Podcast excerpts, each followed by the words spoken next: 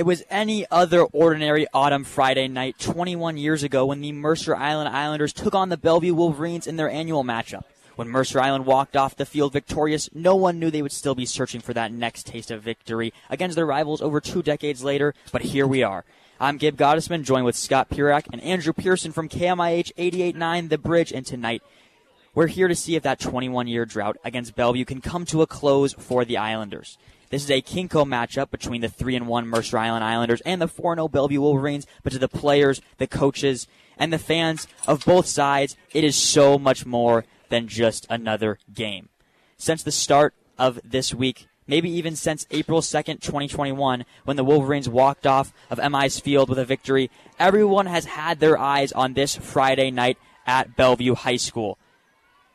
Scott Pirak, with that, I'll bring you on first here. How do you think that the players and the coaches of MI have been rallying their team this week in anticipation for a game against the second ranked team in the Washington 3A district ahead of Eastside Catholic and only behind O'Dea in the entire state? Well, Gabe, the coaches didn't need to rally them because these players have been excited since last year. That is the type of matchup Bellevue brings.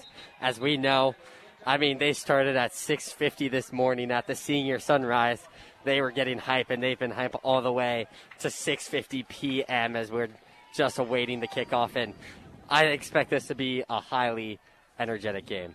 All right, with that, the first half kickoff just commenced, and the Bellevue Wolverines wearing their white jerseys here. We heard from some MI fans that this is going to be Bellevue's yellow out, so they're wearing the yellow jerseys, the blue pants with the classic blue and yellow haunting to MI helmets. Mercer Island and their all white jerseys with the maroon helmets like we see every week. And here goes Eli Fahey taking the shotgun snap to start off. It's a handoff down the middle, and the Bellevue Wolverines swarm immediately on that first down carry. Andrew Pearson, I want to welcome you in here as with 11:47 left in this first quarter. If you're just joining us here on KMIH 88.9 The Bridge, Mercer Island, the Islanders that la- that lost last year uh, at home, had a junior quarterback, a junior leading receiver, a junior tight end, many juniors uh, and even younger players all over all over the field.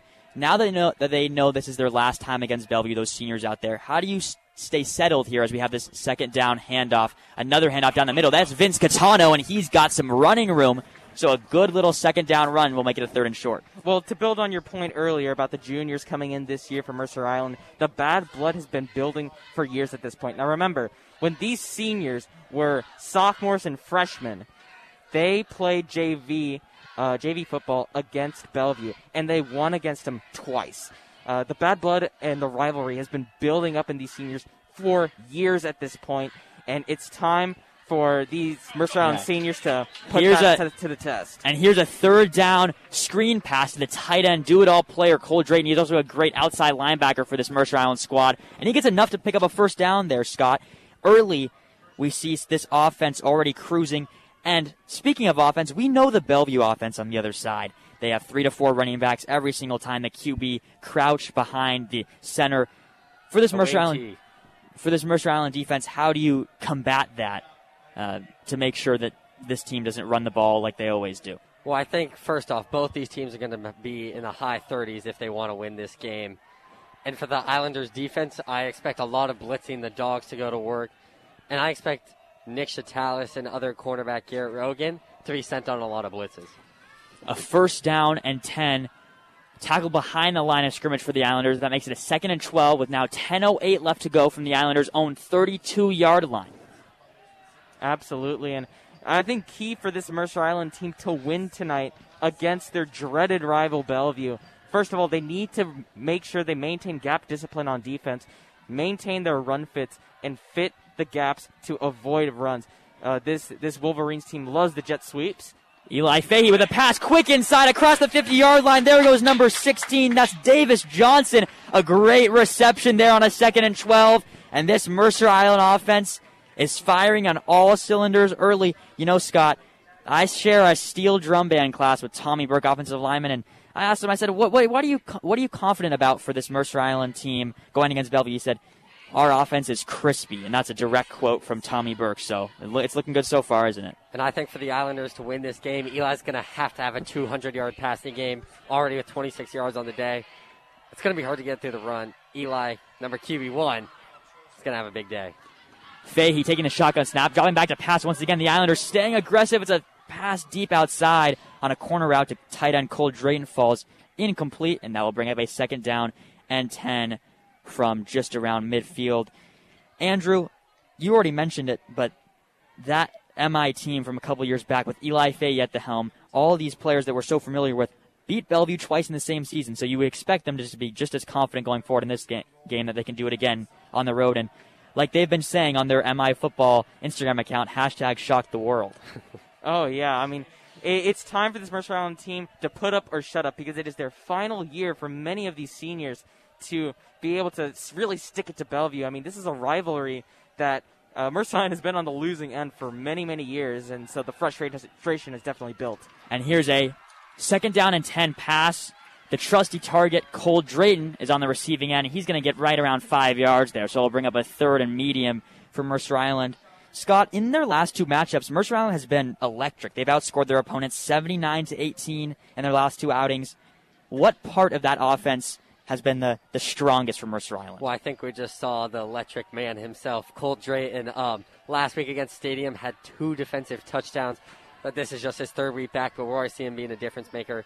11 yards already. I expect Cole to have a big workload. Fahey has Catano to his left. He's going to take a deep shot down the field to number 16, Johnson, who already has a great reception on this drive, incomplete, so that'll bring up fourth down.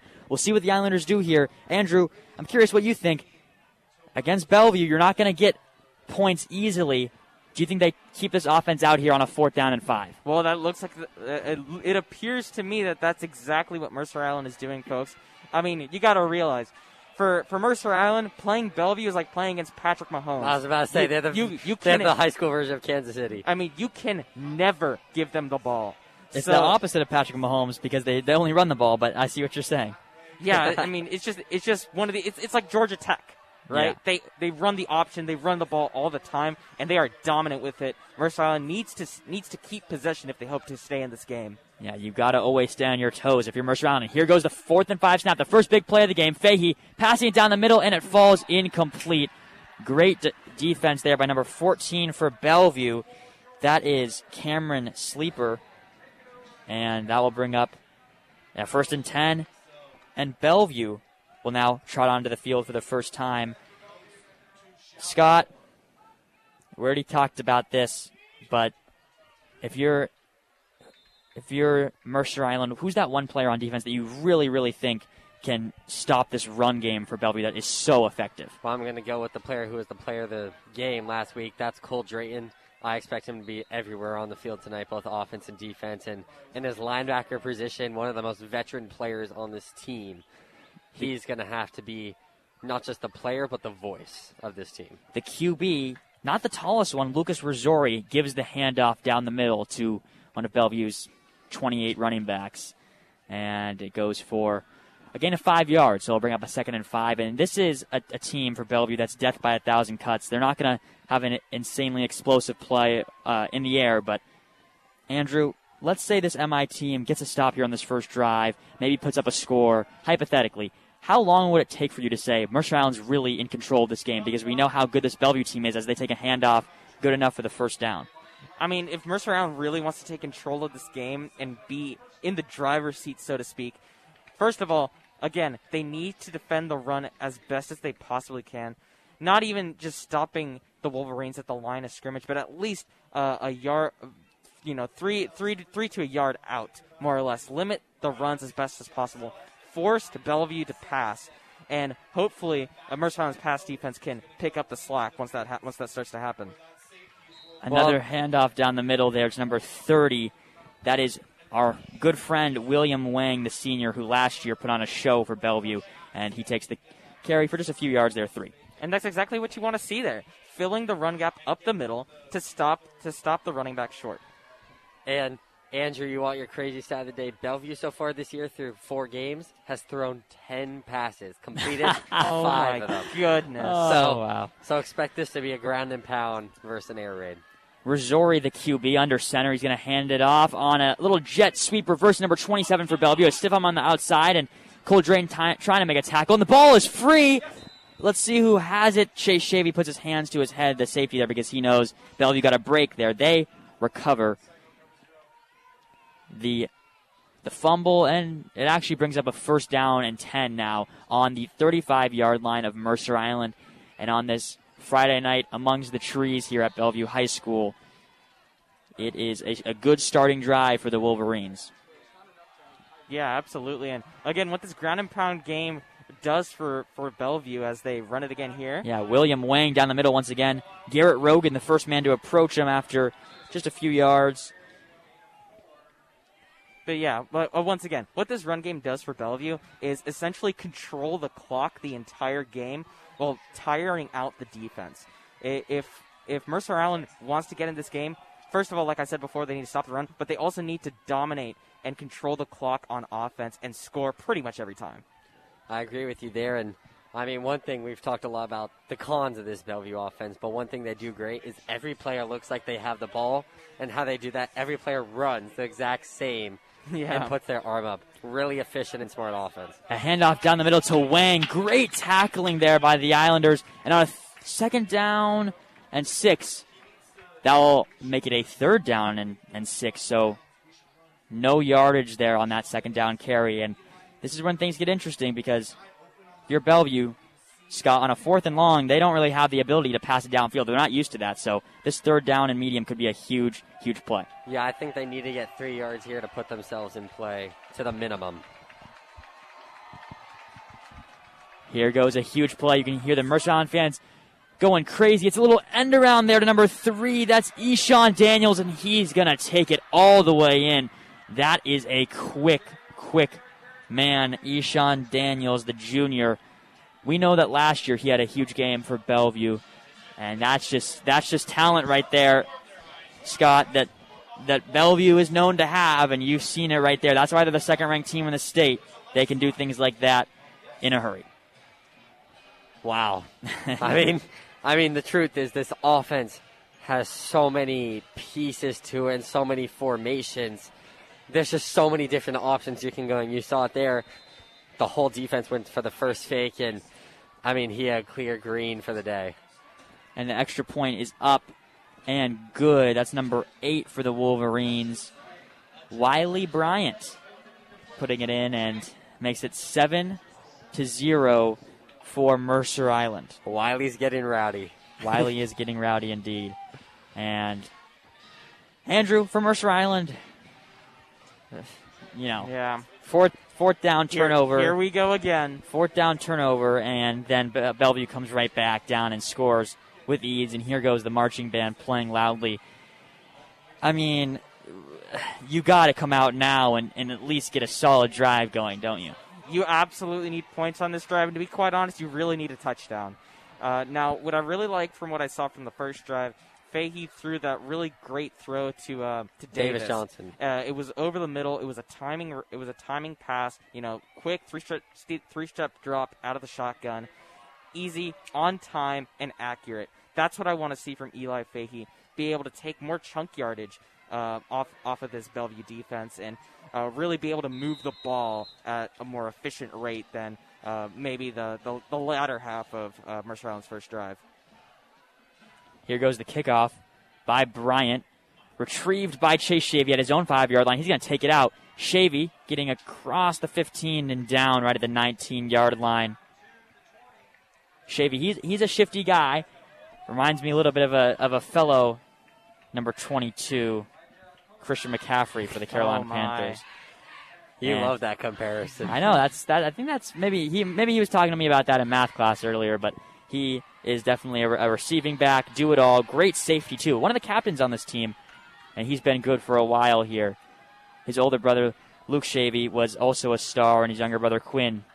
He has potential to be one as well. Four receivers out wide for Mercer Island. How do they answer to that first touchdown for Bellevue? 4:45 left to go here in this first quarter. Wolverines up seven nothing. If you're joining us here on Wi- Rival week on 88.9 The Bridge. Here goes Eli Fahey, QB run, takes it himself across to the 25 yard line. And I think for the Islanders to maintain that possession and kind of keep this game close, they're going to have to establish the run game. Um, just two weeks ago, Vincent Vince Catano had 127 rushing yards. they're going to have to put him in those numbers again. Obviously, not 127, but I think somewhere in the 75 range to get to the point in the third quarter where this game is still in play for both teams. Second and six for the Islanders. Fahey has Catano to his right. Gonna drop back to pass. Look way downfield. Does he have a man open? That's Durner over his head and out of bounds. Andrew Jack Durner was he was leading KingCo in receiving yards through the first two weeks of the season. He's a true wide receiver number one, a go-to target for Eli Fahey. How important is he going to be in this game? He is absolutely crucial. He is one of Eli's best targets on the field. Uh, they he, they almost had the connection there. To be fair, it was a very tough throw into cover two, uh, in between the safety and the corner. Uh, it, that little hole on the sideline. Um, you know, Fahey just slightly overthrew it. I think he'll do a better job next time. Uh, I think the, that connection will uh, definitely flourish later in the game. Third and six, another drop back pass. Fahey has to evade a couple rushers here, going to try to take it, and he's tackled from behind there by number 16. That's Tom Nash, the senior. And with 4:20 left to go in this first quarter, it's fourth and five. Yeah, that was definitely an uncalled horse collar tackle there, guys. Yeah. They, uh, I don't know how the refs didn't see that one, but uh, Fahey got pressured right off the snap. You can't have that happen, uh, especially you know on a key down. And here comes Tommy Thomas, the train engine Frink, for the kick. He uh, he prides himself in being one of the top top punters in KingCo, and let's see if he can boot one away here, standing at his own 12 yard line, two feet right next to each other. Gets a high boot away into the night sky, bounces at the 50 yard line, gets a great MRO and a hit a Bellevue player. On the way down, hit his knee, but number 40, oh, excuse me, number 68 for the Wolverines. That is Tate Hauser. Uh, retrieved the ball, recovered from his own mistake, and first and 10 for the Wolverines from their own 36 yard line. Scott, that's a. Uh, one of those loose balls against the Wolverines, you have to have those, don't you? Yeah, and that's how they're going to win this game. We saw even on the first drive there was two fumbles. One of the cons of this Bellevue offense is that it's so confusing. Sometimes they confuse themselves, yeah. um, and they miss a handoff and go the wrong way. They fake left instead of actually going left on theirs or right either way, um, and that causes misconfusion. We saw two fumbles on the first drive. The Islanders are going to have to capitalize on things like that to to take a win. You can see Fahey and Durner talking to each other on the sideline, hoping to get something going here on that next drive they have. But right now, it's this Bellevue offense, like a, a fleet, just running through with all those running backs. But it's a, a solid defensive stop there on the first down. Second and nine with 3.19 left to go.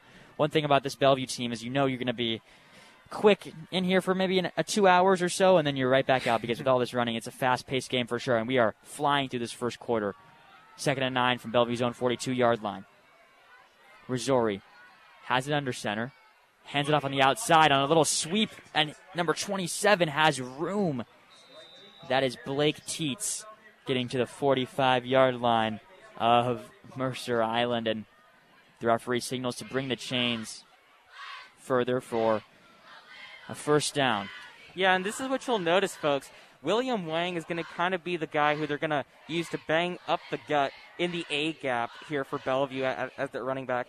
They're going to you're going to see Blake Teets kind of go into the, the B and the C gap on in, in, between the guards and the tackles, and you're going to see their wide receivers be used outside. And here's Eshawn Daniels on his second carry, and like a fireball just running through the secondary and once again into the end zone. Eshawn Daniels he's no joke, ladies and gentlemen. If you if you haven't met him yet, and I've got news for you, he's still got another year left for Bellevue High School, and he is just uh, like a cheetah out there. He is so quick, just a blur past the MI defenders, and, and nothing you can do uh, really quickly. If you're Mercer Island, what can you say? They're they're they're putting in a great effort, but Eshawn Daniels has just been too fast. I mean, he's just been a jitterbug out there he uh, it, it's it's the exact same play again. It was a sweep to the left side of the line as we see uh, an extra point kicked here and a flag down. And to provide a stat update, oh no, Bellevue at 111 yards, Daniels 82 of oh. those yards. I mean, already it was, it was two big breakaway plays. We saw both of those, basically 40 yard runs. Yeah. Um, I did say death by a thousand cuts, but that's when you have Eshawn Daniels out there. We know I think he had a 96 yarder last year. That's one of the plays I remember because he is oh, just Electric. a complete blur in open space. It's unbelievable. But Mercer Island's got a lot of talent too on their own right, and he'll get another chance here to respond. But we what we see Bellevue doing, which is so excellent. Obviously, it doesn't translate to the college game because we rarely see teams run this.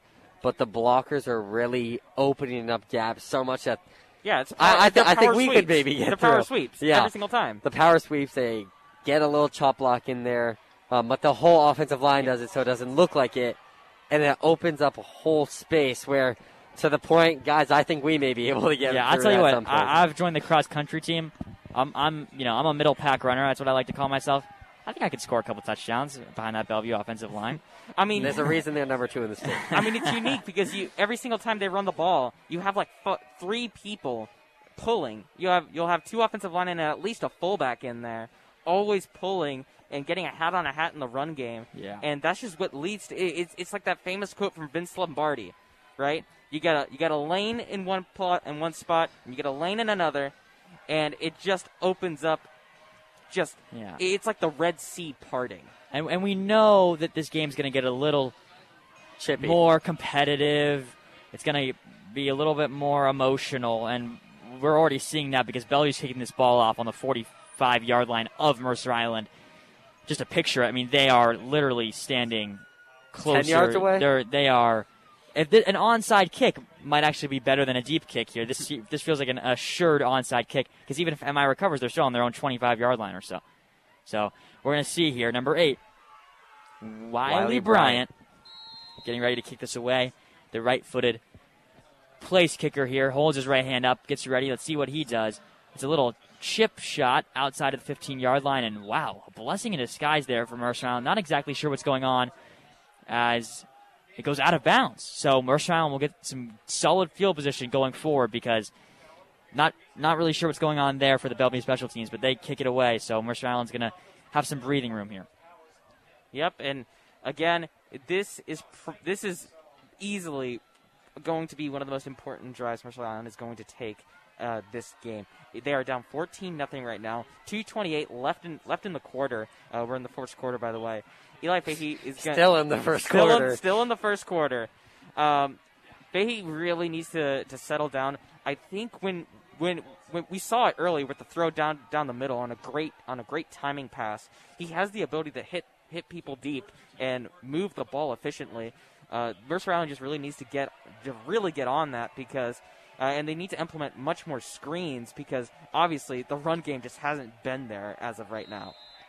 Eli Fahey in the shotgun, four receivers out wide. This is a, a passing offense, a tale of two offenses here, and it's a quick screen pass to Cole Drayton getting across the 45 yard line, reaches his arm out on the far side of the field towards Bellevue's sideline, and it's going to be 9.99 yards. Let's see if they bring out. Wow, yeah. So second down and inches. Oh, I can't believe they didn't give it to him. Oh my god. Second down and, and half an inch. But Fahey still in the shotgun here. Another quick out route. That's to number three, Jack Durner. Does he get enough for the first down? It's a half a yard gain there, but that's going to be enough to get the first down, surely, for Mercer Island. And you can see the Bellevue sideline. They're all jumping in unison. They're excited about this 14 0 lead they have. If you're just joining us here on 88.9 The Bridge, I- Is this a Bellevue thing? Like the football Why- team, yeah. they all whenever they they're in the huddle, they all like squat down at the exact same time. Yeah. Does, does Bellevue just like you know moving in unison? yeah, they are. I, I, I like to imagine their assemblies are just practices. Oh Yeah. my god, That's a, that's the conclusion I've come to. As It's the, Islanders are they- moving, They, indoctrinate way back. every single student there to move in unison. a flag here against Mercer Island. oh my gosh. That's going to make it. Ooh, and you know that's a that's a killer there because it was going to be a, a first down, but because it was second down, that makes it a second down and eleven. So here goes Fahey, Vince Catano to his left, the trusty right hand man that he has had the past couple weeks, a breakout star, Catano the junior. Eli Fahey looking to go deep here. He's got a man open. That's Drayton goes high and just over his head, reminiscent of that play last drive for Jack Durner and That was nearly a freebie there for Eli Fahey, showing off his strong arm. That time just a little bit too strong. Yeah, something we rarely see from Eli, just missing his target. We saw Cole try to go for the OBJ catch. Yeah. But just out of the extent, and those are the ones that are going to have to be hit when you break the coverage after two. I mean, an excellent fake screen, and Eli's got to hit that. Garrett Rogan, player that we have not called tonight, he has been an absolute absolute star for this MI team. Multiple touchdowns, two interceptions on the defensive side. See if he can break out here as Fahey once again takes the snap, dropping back, moving right, finding Jack Durner down the field across the 30 yard line and down to the 26. Durner, a first huge play for Mercer Island, and just like that, they're near the red zone, knocking on the doorstep of their first points of the night with 2.04 left to go here in the first. And what a beautiful throw from Fahey. He was getting pressured immediately off the line. There were about six there was about six Bellevue Wolverines already on him off the snap. He was able to adjust, reset, reset his feet in the pocket, and deliver a beautiful post route down to the deep middle of the field. Here goes Fahey, a quick out route. That's number 13. Addison King. King, the junior, trying to get him an open space. Nothing doing there on that first down, so bring up a second and eight. Just two yards there. Scott? And what I've noticed so far, the Bellevue safeties are often coming in looking like they're bad blitz. And what does that do? That leaves the slot receivers wide open. We saw it there from Durner, a huge 41 yard completion. I think that's where they're going to have to attack those slot areas, hit the seams. Fahey here, second and nine. He's got an opportunity that he has not seen tonight. In plus territory, Vince Catano gets the handoff bouncing off players, getting flipped around, and just a few yards there. Over third and long. To, to, kind of build off your point, Scott, with the with the safeties being shaded in very very shallow. Uh, clearly, what Bellevue is trying to do is trying to bully Mercer Island at the line of scrimmage and within about the ten the ten yard area. Um, that it, they clearly want to shut down the run game first, and they think that their corners are good enough to just shut down Mercer Island's offensive weapons on the perimeter. Uh, clearly, uh, like you said before, attacking the slots in, in the quick game is extremely useful, but also deep shots over the safeties that are not shaded deep can be extremely useful. Rogan, King, and Dern are the wide receivers for the Islanders. Is a handoff down the middle of Chase Shavy. A little stutter step, and he gets some room down the field on the third down. And once again, we've got a fourth and I want to say two or three yards. Hard angle here from the booth, but this looks like a, a pretty fourth and four doable range, and they're bringing the offense off the field. We're going to see. There's six seconds left in the okay, quarter. Okay, I was going to say, yeah. yeah, this feels like a must go for it situation. But with that, that will bring up the end of the first quarter here on 88 9 the bridge. Islanders trying to answer here, but the Wolverines up 14 0 here on 88 9 the bridge. Stay secure. Now back to the action. Islanders football only on 88.9 The Bridge. Hello, everyone.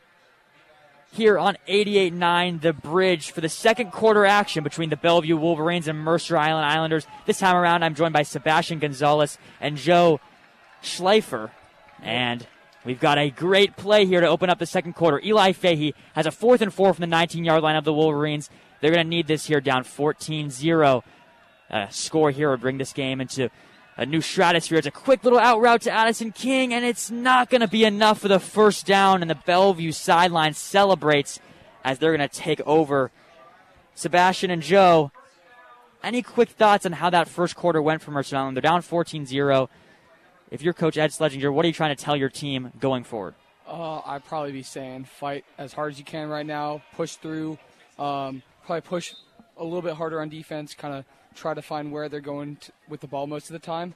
And then on offense, just getting the ball into the hands of the receivers, definitely for Eli Fahey with a few great throws and getting some points on the board. And this is always fun as we've got Rizzori, the quarterback sophomore, taking it under center and handing it off on the outside to number 27. That's Blake Teets. Joe, I want to go to you for this one because you're a player on JV. Uh, a, re- a, really solid player, too. Congratulations on that. When this Bellevue team has five running backs, four running backs, wide receivers moving all over the place, how confusing it is it for a defense to go up against, and how annoying is is it at some time? I mean, it can definitely get very annoying when you got a bunch of guys running around acting like they have the ball, and it's hard to identify who exactly has the ball. And it can get pretty annoying when there's some stuff going on, you get fouled and stuff like that, and the play doesn't get called, like the foul and stuff doesn't get called. But uh, it, it can be pr- be pretty annoying at some times. But I mean, you just got to lock in and Yeah. find who who you're gonna hit and hit them hard.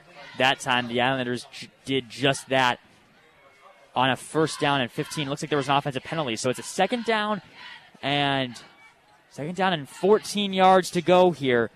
Solid defense so far for the Islanders.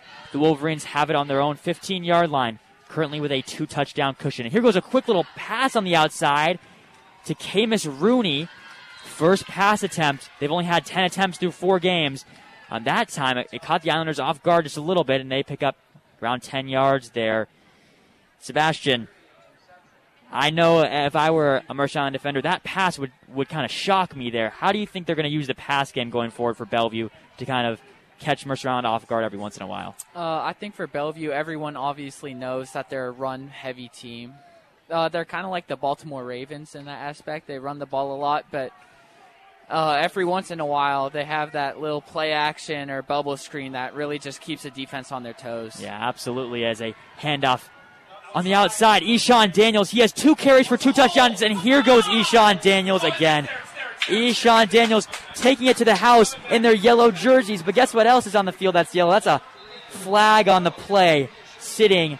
Little do the Wolverines know at the 47 yard line. It's sneaky. It's on the Mercer Island sideline. So this the cheerleaders, the student section, the band, they're going crazy for Bellevue. But the Griffin King, I believe that's number 70 from Mercer Island, calling Bellevue back and saying, "Hold your horses. You've still got a little while to go." But Joe, Eshawn Daniels has touched the ball three times, and he has not been touched by a Mercer Island defender even once. Yeah. That guy is a speedster, and that that could can be a lot for a Mercer Island defense. Yeah, he's definitely a stud on the field, getting a hold of that ball and just blasting past our D line. But um, I think we're doing a good job of kind of putting pressure towards that side of the field now and identifying that they're definitely going to hand it off to him. Um, and I hope that in the next couple plays we'll be able to make a, a few great stops and just absolutely shut down their offense.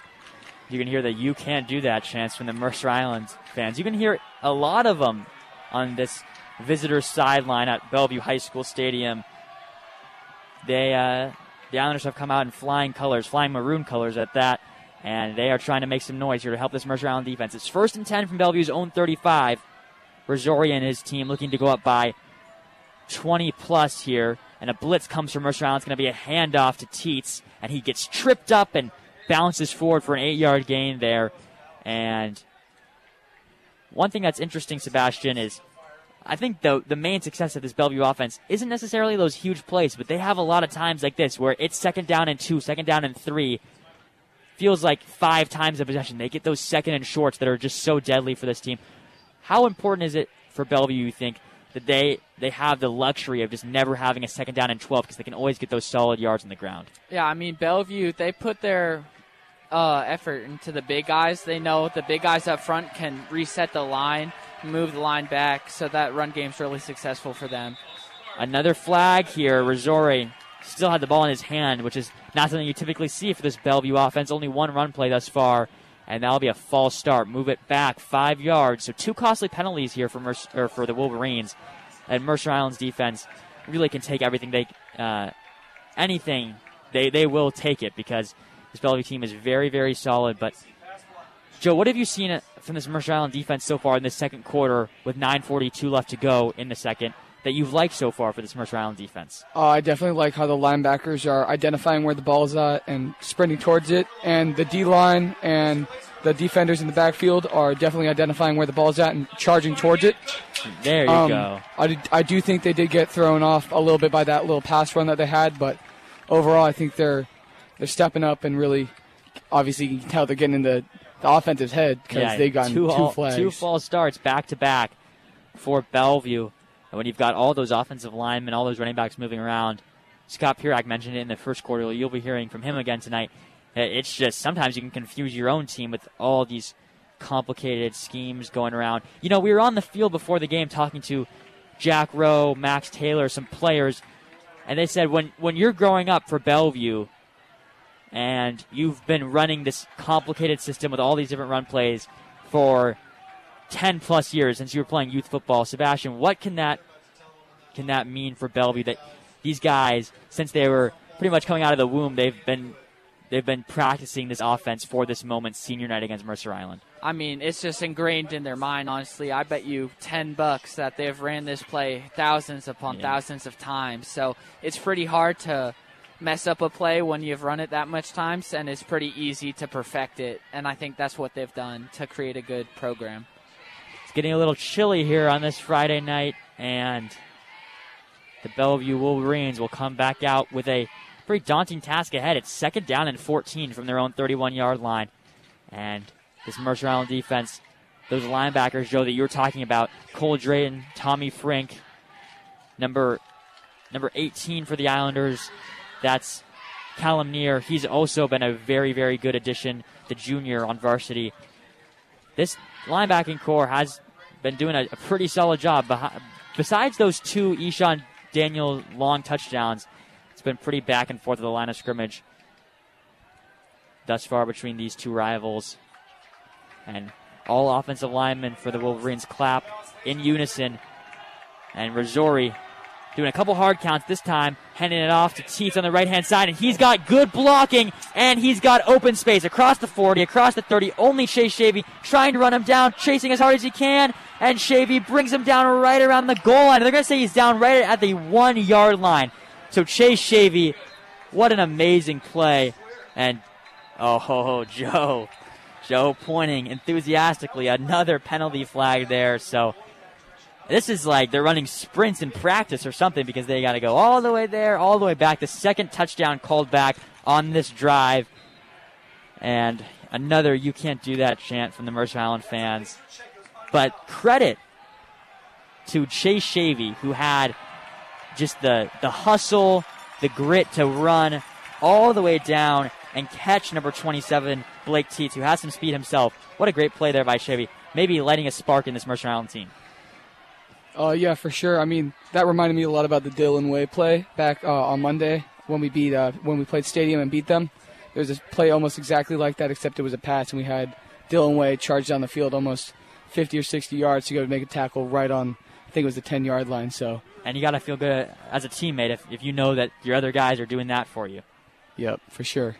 So instead of a, another touchdown, the Wolverines going all the way back. And, you know, this Mercer Island defense has been pretty solid thus far, but you, would think that this Bellevue team feels pretty demoralized anyway, just from the penalties themselves. So a 15 yard penalty on the block will bring the Wolverines all the way back. A second down and what, 20, 25 yards? Or excuse me, second down and looks like they're saying 20 right now. Uh, but we will get further confirmation on the exact yardage. It's it's second and a mile, second and 20 for the Wolverines as a handoff goes on the outside. That's their main man right there, Daniels, and he gets taken down. And even though it's a what seven yard, eight yard gain for Eshawn Daniels, that feels like practically nothing for this Mercer Island defense. He's had th- two touchdowns, a third one called back, and that time only gets seven yards there. Sebastian, for Mercer Island, even seeing that man, Eshawn Daniels, uh, on the ground, now walking towards the sideline, that's got to be a great feeling for this Mercer Island defense. Yeah, I think Mercer Island knows that Bellevue's game is definitely getting ahead of the chains and sticking hard to the run. So when you get them in these long uh, third down situations, you really have to make a play. And here goes Teets trying to redeem himself from that touchdown called back. And on a third and 22, he takes it to maybe a, a fourth and 10. And here comes the punt unit for Bellevue. So a pretty solid run there for the Wolverines, but still not enough as they're only at the 35 yard line. Apologies. The first down marker was at the 45 yard line. They're so far back you can barely tell the difference between the line of scrimmage and the first down marker. So here goes Chase Shavy back deep to receive this kick. He's standing at his own 26, 25 yard line, ready to take the punt away from Wiley Bryant. It's a, it's a little bit of a short one. Let's see which hop it gets.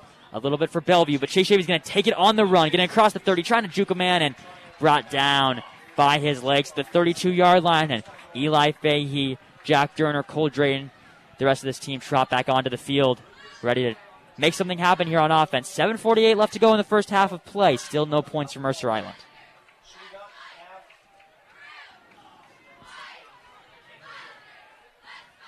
It's been a pretty hectic week. You, Sebastian and Joe, you are both freshmen. What was it like for you as a fan? Because I know the experience against Bellevue, it de- definitely feels a little bit different in the halls when you know Island's playing as the Bellevue Wolverines. I mean, I think the morale was super high this week. Obviously, at practice, everybody was training hard, doing their best. I, I mean, everybody was going 110% this week. Um, and I think it was, it's just, you know, the rivalry's definitely there. Like we we know what's happening tonight, and, And we know what's going to go down. Fahey rolls out to his left, and he had nowhere to go there, taken down way behind the line of scrimmage.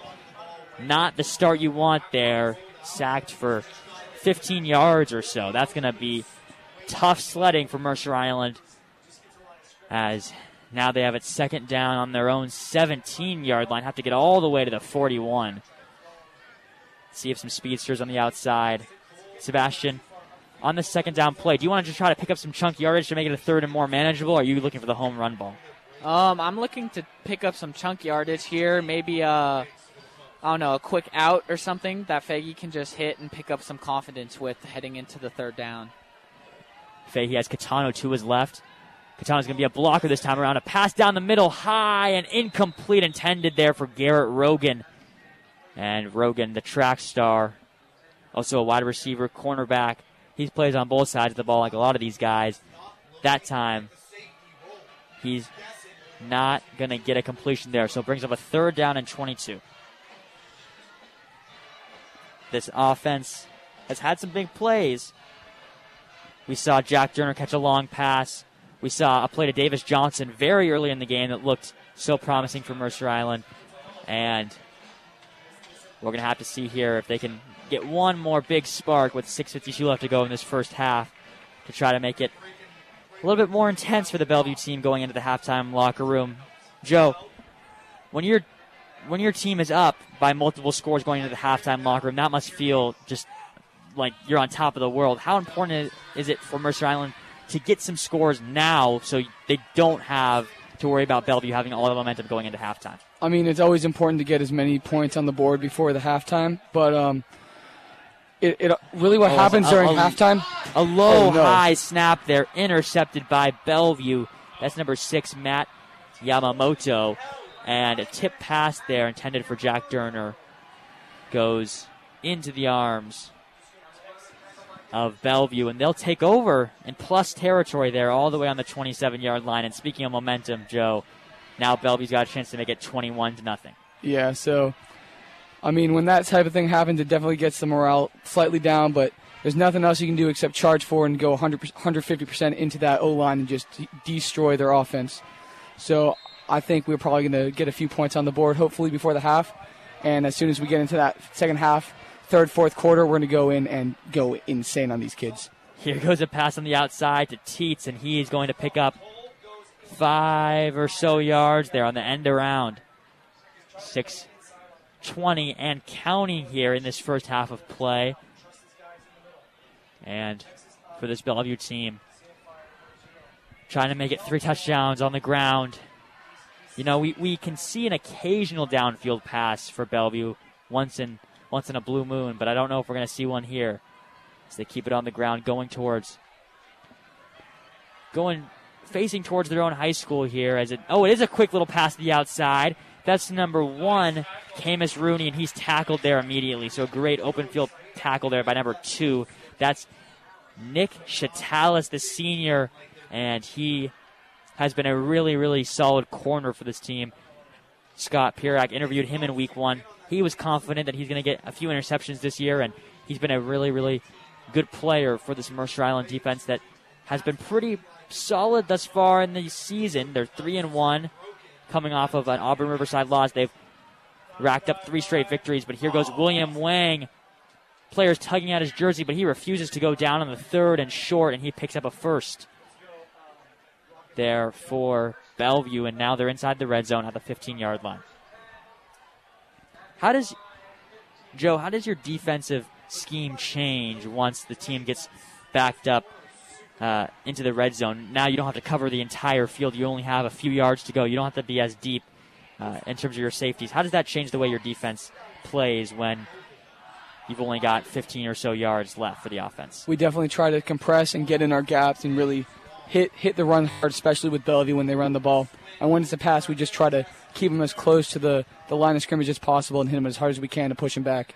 And we, we usually try to get a tackle for loss, but sometimes that's not Yeah, always some- possible. Sometimes it's not possible when number 27 Teets is just carrying guys on his back there. Blake Teets, the sophomore, pretty impressive. And Sebastian, we always talk about here on 88.9 The Bridge how important the field position game is and how important the turnover game is in high school football. What would a turnover do here for Mercer Island? Are you trying to punch the ball out, or are you just trying to make a form tackle? Um, if I'm Mercer Island here, I'm definitely trying to li- make a play because I think that's what's needed here. And here goes a deep pass to the end zone intended for number 11, incomplete. That was intended for Hogan Hansen. You know, I recognize that Hansen name because Bellevue's basketball team had a, uh, I believe, Hunter Hansen, who was a really good player as well. So that Hansen family, multi sport athletes, and they've got a lot of good players with 4.10 left to go here in this first half. A third down and three yards to go from the eight yard line of Mercer Island. Eshawn Daniels out on the right hand side. Teets to the left. The quarterback. Rizzoni handing it off down the middle to Teets. He's going to get across the two yard line, and the ball is out. The ball is out. And they're going to say that he was into the end zone before the ball came out. So all the players were scrambling around. And wow, that's a, a huge momentum call there because the referees could have easily called that a fumble. Instead, they say he just crossed over the line in time. And 20 to nothing, Bellevue Wolverines lead the Mercer Island Islanders here at Bellevue High School. Joe, that, that touchdown run there, we knew it was going to come on the ground, but talk about what we saw at the very end there. The Mercer Island Islanders trying to take the ball out, couldn't quite do it, and Teets takes it into the end zone. Yeah, I mean, that's definitely a, a disappointing blow, but I think our defense is going to pull during the rest of this half and definitely in the second half to really try to push that that uh, Wolverines offense back and get the offense on to go get some points on the board. Sebastian, it's early in this game, four minutes left in this first half. There's still plenty of time. But for Mercer Island, how important is this drive to try to get a score and hopefully make it a more manageable game going into halftime? Um, I would go as far as saying that this drive could be for the game. I feel like Mercer Island really has to put up points, but I also think that the Eli Fahey has shown that he can push the ball down the field, and they have had multiple good drives. But I feel like if they don't get the ball in the end zone here, it will be a tough night for them. Yeah, this is definitely as close to a must score as you can get. That's it's not late in the game because Mercer Island down 21 nothing. 4 minutes left to go here in this first half. They've got a lot of work to do if they want to try to make a comeback and shock this Bellevue team that's ranked second in the state. Once again, you got to keep on mentioning that this team is no joke. Rivals with Mercer Island, but for the past 21 years they've been on that winning side and the players, the coaches, everyone has been saying they have to change that script on the island. And this team's got the talent to do it, and we're going to have to see if they can bounce back in the second half. Number eight, Wiley Bryant here to boot it away for the fourth time tonight.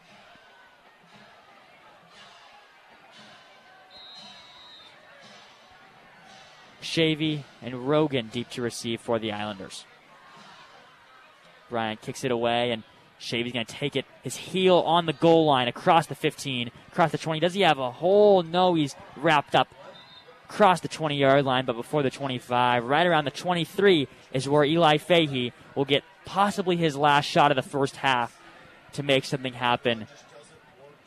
And if you're Mercer Island, like Sebastian mentioned, this is a huge drive here. On this first down and 10, Sebastian, do you think they try to keep it on the ground? Because we know when a game gets a little out of hand, teams can maybe try to force the pass a little bit, but do you think that they need to continue it on the ground, try to establish a little bit of a run game going to the second half, or do you think they got to take a deep shot and hope they get a big play here that could really change the tide of this game? Um, I feel like they should do the intermediate, quite honestly. I don't think the run has been working too well for them, and their passing has been pretty well. So here goes Fahey rolling out to his left. He's going to scramble across to the 27 yard line there. So gets out of bounds, stops the clock with 3.48 left to go in this first quarter. In this first half, excuse me. As, um, you know, it feels like the first quarter. Usually games at this rate are still around the first quarter. We're almost at halftime. It hasn't even been an hour yet uh, because this Bellevue team runs on the ground and they run it so well.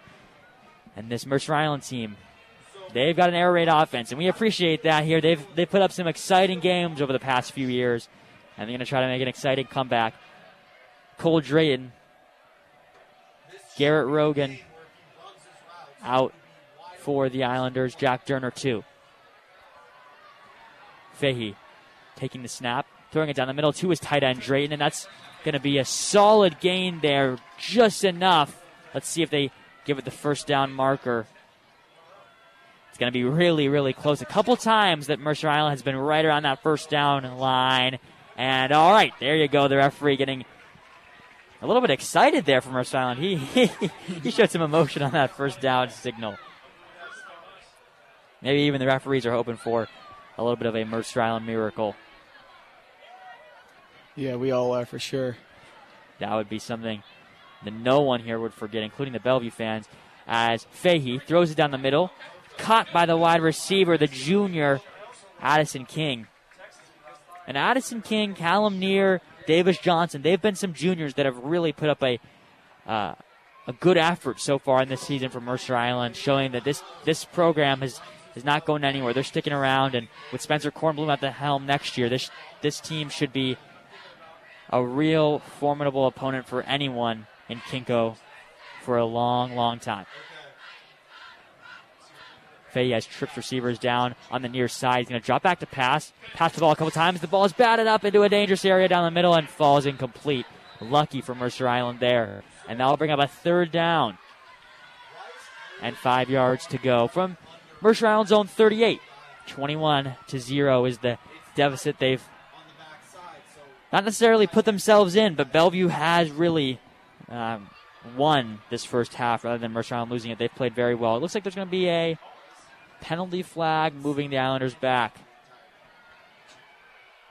Yeah, false start on Mercer Island there, so costly there. Every yard counts here, especially against a team like Bellevue that has state title hopes well within reach. They're projected to go to the state championship at this rate.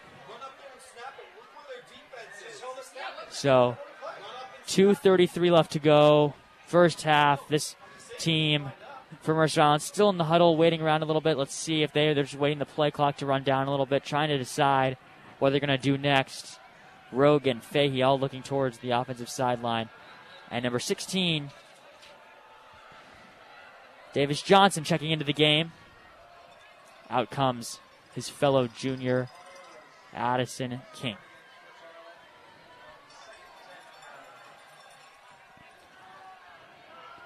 Fahey in his natural position in the shotgun there. Vince Catano to his left. Fahey always operates outside the shotgun.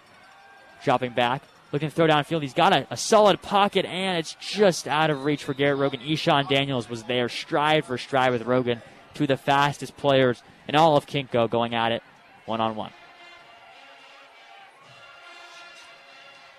Sebastian, we've seen some deeper shots from Mercer Island of late.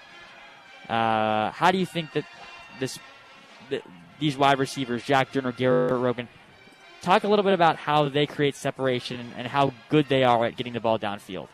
I feel like these wide receivers for Mercer Island certainly know how to use their body and how to make good cuts and uh, break out of those cuts really well because these guys from Bellevue, they're no jokes. They're no pushovers. They're really athletic, but our wide receivers have been able to get open consistently against them. The Bellevue Wolverines, their linebacker, showing some blitzes here. We'll see if they actually bring the heat. Fahey, instead, rolling out to his left. It's going to be a tough throw if he has to make one. Instead, he's going to keep it on the ground, get across the 40 yard line, and brought down there by a big fella number 77. That's Kolani Masuna. And for Fahey, he gets up well, but that was a, a really strong tackle there by the Bellevue Wolverines player. And that'll bring up a fourth down for Mercer Island and almost a must go for it situation.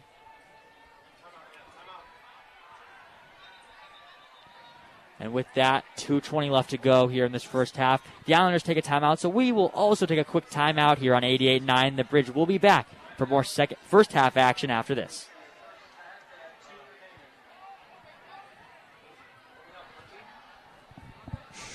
That's kind of dark. fits the mood. Fits the mood a little bit. Oh my gosh, this is exciting.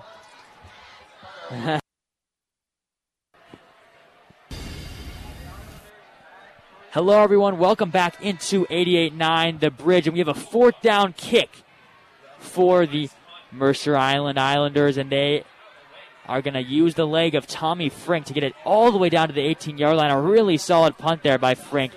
And, you know, alongside Sebastian Gonzalez and Joe Schleifer. This is one of my favorite things about high school football. I bring it up almost every game, but Tommy Frink takes the punt, boots it away, and then he goes and trots back up to the middle linebacker position. So he's Michael Dickson. He's also Bobby Wagner on the team for Mercer Island. And that versatility is something that you only really see in high school football, isn't it? Yeah. I mean, Tommy's definitely one of the better players on the team. He's just a total unit, hits hard at linebacker, kicks far as, as the punter, and just does an overall great job on the field. And I'll tell you what, Tommy Frink, he, he and I and some friends go to the middle school, and I, think this has happened a couple times, play some basketball on the blacktop and I don't think I've recovered mentally or physically from that from that basketball game because he is pushing pushing you around. He's a physical guy, and he's a great player for this Mercer Island team. And we have a player down, surrounded by some staff here. Let's hope he's okay. Um, but for this Mercer Island squad, they booted away. And with 2.08 left, Sebastian, I'll go to you here. You would think that this Wolverines team, with the way their offense has been going, they could strike at any moment. But with a slow-paced running game, what do you think their strategy is going to be here uh, for this last drive of the second quarter? Uh, I feel like the Wolverines coach may try to have a trick up his sleeve for this odds are final possession of the half. Uh, will it work or not? That's yet to be seen, but I think they will definitely have something special for this upcoming drive. And all players from both sides on their knees here. Let's hope that this Bellevue player is okay. Joe, I know we've seen a lot of a lot of great Mercer Island games at home, but talk about right sitting right in front of us are, this, are these Mercer Island fans, high schoolers. You can see some of our classmates out there. What does it mean you being a football player when these fans come out and uh, support the team? I mean, it's really great to see all, all the all my friends and all my classmates and all the people at our school coming to support the football team, and it's it's really awesome that people get so into into the football games. Yeah, it's definitely a, a great experience here, even at Bellevue High School, where Mercer Island fans, welcomed or not, come and cheer on the Islanders. And, you know, we're to see if we can take a quick break here on 88.9 The Bridge. Player's still down. We really hope he's doing okay. You know, all these high school athletes, they, they're students too, and they walk the halls just like everyone else. So, Sally, there's a player down right now, and we're going to take a quick break here on 88.9 The Bridge, but don't go anywhere. More action from Bellevue after this. Hello, everyone. Welcome back into 88.9 The Bridge. The inter player from Mercer Island, Liam Savage, and Liam, he is also a member of the steel drum band class that I'm in, and he's a really great guy. Uh, so let's hope he's okay walking off the sideline with some help of a few of the parents, members of the Mercer Island football staff. So we will have Liam in our thoughts as the Bellevue Wolverines come back out on the field. And number 27 taking it, that is Teets, all the way down across the 40 yard line and finally brought down. And the ball is out, recovered there. By Mercer Island. A great play for the Islanders.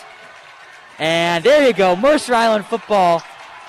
Mitch Fisher there with the recovery after a long game by Teets. It looked like this Bellevue team was in position to make it a 28 0 game. And here come the Islanders back on the offense after just one play on the sideline. Here comes Eli Fahey and Sebastian. What can that do for the confidence of this Mercer Island team when you know you pretty much got a free possession just lined up? You know, honestly, when that fumble happened and us recovering it, it feels like we're down, but we are not out yet. I feel like there's a lot of hope left still in this Mercer Island team, and I'm excited to see how they put forth this drive. Here comes Eli Fahey back on the field. Vincent Catano to his left. Jack Durner, his mouthpiece fell out, but he recovers. Defended there by a cornerback. Three receivers on the far side towards Bellevue sideline for Fahey. Out wide, Fahey, no surprise, driving back to pass, firing down the middle, and Cole almost hauls it in down the middle that time. Would have been enough for a first down, but that'll bring up second down and 10. A minute 49 here to go in this first half of play. And this seems like, once again, Sebastian, a must score for Mercer Island if they want to go in to half with any momentum. Yeah, I agree with that statement. All of these drives really have been must scores. Everyone knows that this Bellevue offense is explosive, like we've seen tonight. So, in order to stay in these games and hopefully have a shot to win it at the end, this is critical. Eli Fahey, Vince Gattano to his left. This is a familiar sighting here. I feel like a broken record. Eli Fahey in the shotgun. Dropping back. Cole Drayton provides himself an option for the oh. screen, but instead it looks downfield to number 16. That's Davis Johnson, and it's incomplete. Second, third down, and 10 upcoming for the Islanders. And here comes Jack Durner back on the field. So that means we know there's going to be some sort of pass play down the field for the Mercer Island Islanders. They got to get something going here on this first half, and they've got the right players on the field to do it.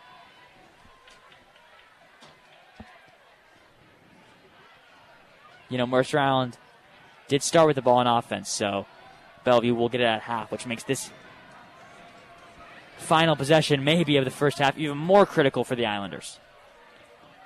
Fahey on the third down and 10. He's got some pressure, evades one man with a stiff arm. Now he's going to try to run, get a few yards there, and he'll be pushed out of bounds or go willfully, willfully out of bounds after just a gain of maybe two or three yards there. So I'll bring up a fourth and long, and let's see if Tommy Frink will come on to punt. He's, he's looking towards the sideline. It looks like this Islanders team is going to stay on the field. Oh, nope. Here comes Fahey. He was going back out there, not happy with the uh, with the third down, or he's also just a, a fiery competitor. I think he wants to stay out there. But Tommy Frink, we know what he can do with his leg, and a man, a man possessed with the punt unit, the Frinkinator, Tommy the Fridge Frink, whatever you want to call him. He takes the high snap and he boots it away. Wow, this is an absolute line drive down to the 20, rolling down to the 15 and kind of circling back around to the 18 yard line. And that's where Bellevue will take over for, you know, Drew, I've said it so many times for one last possession because we know how fast paced this game has been, but it seems like there's turnovers going on left and right, there's punts going on, so we're going to see here. Bellevue Bellevue's team here, do you think you just try to chew some clock and go into halftime, not wanting any more turnovers, just try to play it safe a little bit? Uh, I mean, I think that we should just chew them out, just destroy them on our defensive end, and try to get a turnover. Because if we can, if we can hammer them hard enough at this, uh, this like, this yardage like right here, like they're almost in the red zone on their own territory. So Yeah, we can hammer them hard enough, we might be able to get a turnover and maybe a touchdown. That would be a real momentum shifter here. As he go, here goes Eshawn Daniels, the definition of a momentum shifter, and he is swallowed up immediately there, right around the line of scrimmage. So I feel like the Islanders may have learned their lesson on that man, Eshawn Daniels, and they have not. They've not been uh, been fooled anymore by that Daniels player. As Teets takes the handoff down the middle, stretches forward on the second down and gets a few yards there, but still not much doing as with 56 seconds left. Bellevue takes a timeout. So, Sebastian, we know what that means. That means this Bellevue team is still uh, up and running and looking to try to make something happen here. you'd think they would just let the clock run out. They, they are not. They're going to try to go for it here on this third down, get a play down the field, most likely, um, whether that's on the ground or through the air, and try to get uh, first down. Yeah, I think everyone on both sidelines acknowledged this is a big rivalry game for both schools. So, knowing Bellevue, I bet you they like to get after it and they'd like to go up by uh, four scores going into the half. But I think the likelihood of that is not too high as our defense has turned it around as of late. Yeah, no remorse for either side here in this rivalry. That's for sure. As this Bellevue team, who won 48 21 last time these two teams faced off in the spring of 2021. This time, up 21 nothing. It's going to be a handoff to Teets, and on a third down, he's going to get enough there. Let's see where the referee spots it. Just half a yard ahead there, the first down marker, so that will move the chains forward.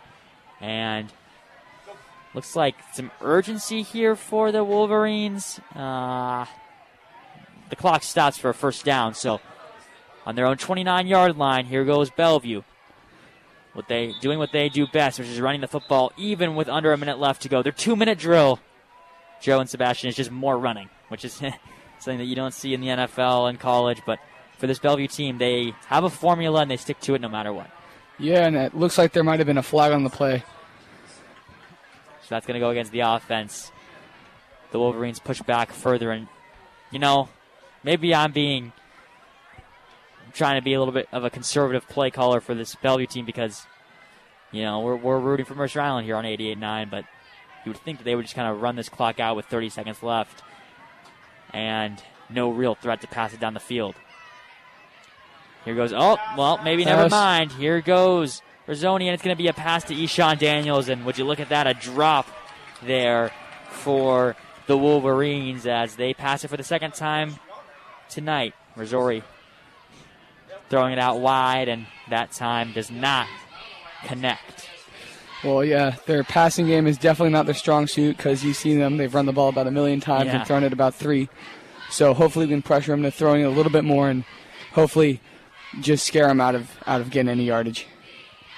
23 seconds left here to go in this first half of play. Rizzori handing it out on the outside to Eshawn Daniels. Wow, shifting across multiple players, and Cole Drayton brings him down and helps bring Eshawn Daniels up there as there's a flag on the play once again. We're going to see who this goes against. It might have been on the tackle, or it could have been on the offense. Maybe a holding call as the Bellevue Wolverines move back with 15 seconds here now in this first half. 21 0. Once again, if you're just joining us here on KMIH Mercer Island 88.9, the bridge, and this Bellevue Wolverines team in their yellow jerseys against the Mercer Island Islanders in their all white uniforms, their road unis. We'll go into the second half locker room down multiple scores. We know that for certain. But with 15 seconds left, still, who knows? Maybe some, maybe a score undecided as a Bellevue player jumps off sides. Maybe he was he was instigated by an offensive player. We're going to see here. Yeah, as these big guys start huffing and puffing as they ran that no huddle for a solid minute there, I think you can start to see them really feel that fatigue going into the half. Yeah, for sure. They're getting tired. They're getting clumsy. They're they're jumping off sides, getting false starts left and right. I mean, I think this might have been the third in the past Yeah, five seconds. it's been a, a lot of flags here. That's a that's a custom here for this Bellevue Mercer Island rivalry. As Rizzori taking the snap, handing it off down the middle to Teets. He's got to get down if you're a Mercer Island fan. And Shady Shavy pulling like a like a horse on a carriage, just letting Teets take him. And with three seconds left now, that was a pretty solid gain there for the Wolverines. And that was a interesting play there. Rizzori handed it off to Teets, and Chase Shavy was just holding on for dear life, trying to prevent the momentum of, of Teets taking him too far.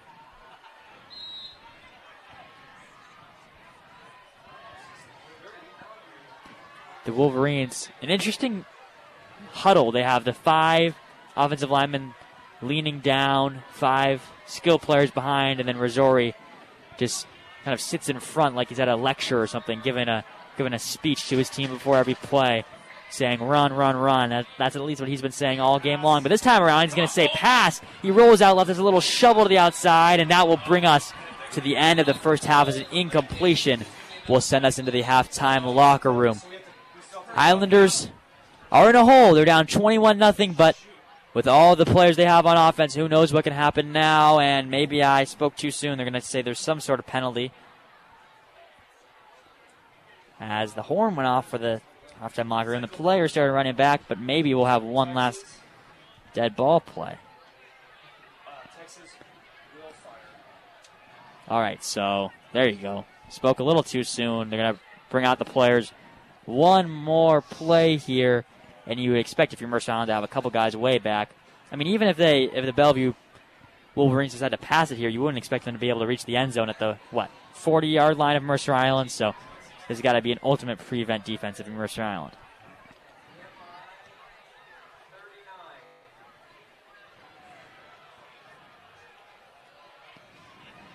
Rizzori, once again, giving his team a talk. Wonder what he's got up his sleeve here with an untimed down here to end the first half. Something we, we don't really see here in high school football, but Rizzori taking a hard count. Handing it off on the outside to Eshawn Daniels. If you want a big play, that's the man you go to. And Daniels shaking off tacklers and finally dragged down there by Chase Shavy. And with that, that does indeed bring us to the end of the first half of action. The Wolverines up 21 0. We'll be back in the second half, so don't go anywhere here on 88 9 The Bridge. Now back to the action. Islanders football only on 88.9 The Bridge. Hello, everyone, and welcome back to Mercer Island football here on 88.9 The Bridge for this edition of Friday Night Lights. The Islanders are going on the road to take on their toughest test yet. The 3 and 1 Islanders are going against their rivals, the 4 and 0 Bellevue Wolverines. And we're in the second half here, just getting ready to start the second half kickoff. It's 21 0. The Wolverines are on top, and you know, they're the second ranked team in the state, so not necessarily a shocker right now, but uh, alongside Andrew Pearson and Scott Pirak, I'm Gabe Gottesman. We're going to see if they can try to turn it around here going in to the back half of this ball game. And Scott, I'll start with you. The Wolverines have been running the ball like a cheetah on a treadmill right now. I mean, they are going crazy, led by Eshawn Daniels, who has two scores on the night. What do the Islanders need to do in the second half to stop that run game that you think is only going to get even more and more frequent with this lead that they're trying to protect? Well, first off, Gabe, I'd say that he has 2.5 touchdowns because he had an 80 yard run called back because of a holding on the opposite side of the field. Oh, no. Um, but I think they're going to have to send everything. Just commit to the run. If they pass it, hope the receiver drops it because that is their only chance really left. Bellevue well over the 300 yard mark. Even at the end of the first quarter, they were well over 150. Um, on the flip side, Eli's going to have to get going, completing those long bombs. We saw one to Jack Durner earlier in the game. We saw one to Cole earlier. He's going to have to get Garrett Rogan involved, their biggest red zone threat. Two touchdowns last week. He's going to have to really spread the wealth here for them to come away with the money. Absolutely, and I think probably one of the key things that Mercer Island really needs to do on this offense, guys, is get Cole Drayton going. He has the ability to get open. He has simply not been hit enough times, and uh, I think he has the route running to do it. He has the he has the athleticism to get open. Him and Eli just need to be on the same page, and they need to be able to move the chains and get enough first downs. Yeah, we've got a couple of routes for Jack Durner, Cole Drayton that have just gone out of reach, and who knows with a couple more of those, the Islanders could be in a completely different position so far in this game. But they've got a hill to climb, and I'm not sure if the Islanders didn't think that they would have that tough test. We knew there were going to be challenges. This team for Bellevue on the Wolverine side, they are no joke, no pushover like Sebastian Gonzalez said in the second quarter. They are a great group, but Mercer Island has some fight of their own, and they're going to show it here in the second half. Now, under a minute left to go until the second half kickoff. And Scott, give me your pick to click for the second half. Let's say the Islanders pull out a miraculous victory here. What is going to be the one thing, the one player that you think will be the reason why they did that? Well, I'm going to go outside the box here, to say the least. Outside the eight man box. Mm. I'm going to go with the defense. I'm going to go with Nick Chatalis. Already forced one fumble.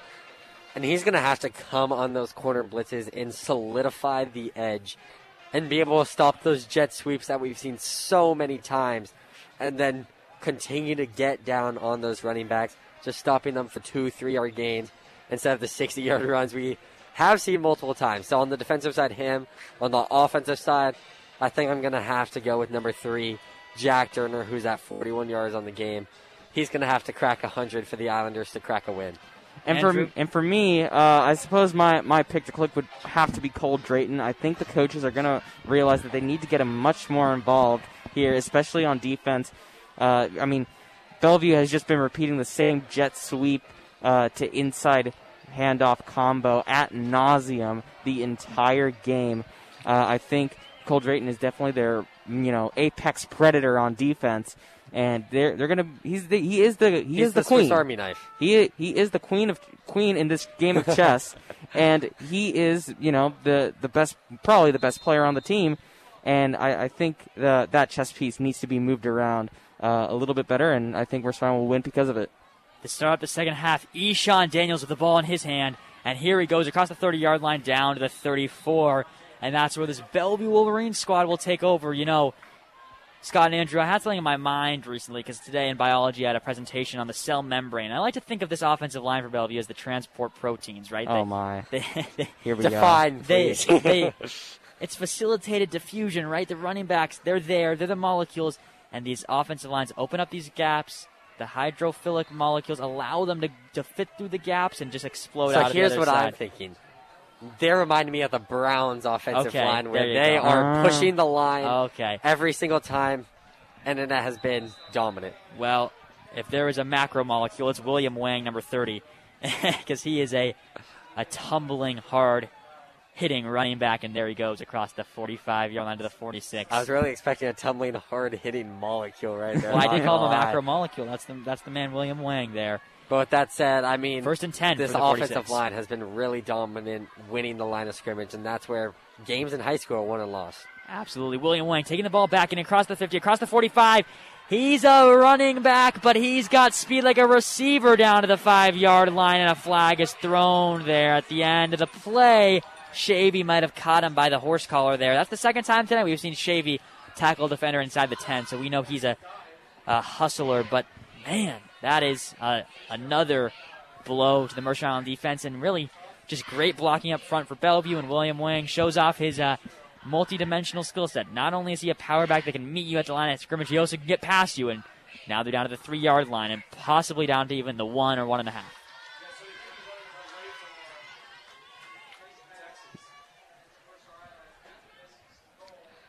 Well, mm. I mean, I Yeah. think that that does Yeah. it all. that, that the silence the really- silence Yeah. really tells the story. I mean, when a team has 300 rushing yards already. I mean, the the tone has been set. I feel like I'm watching Chiefs Texans. Oh, it's it's pretty bad.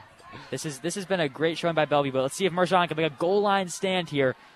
And William Wang gets it open on the left hand side, and on the first down, he carries it into the end zone. So I, I mean, mean, we- I mean, it's like Moses parting the Red Sea on almost every run play.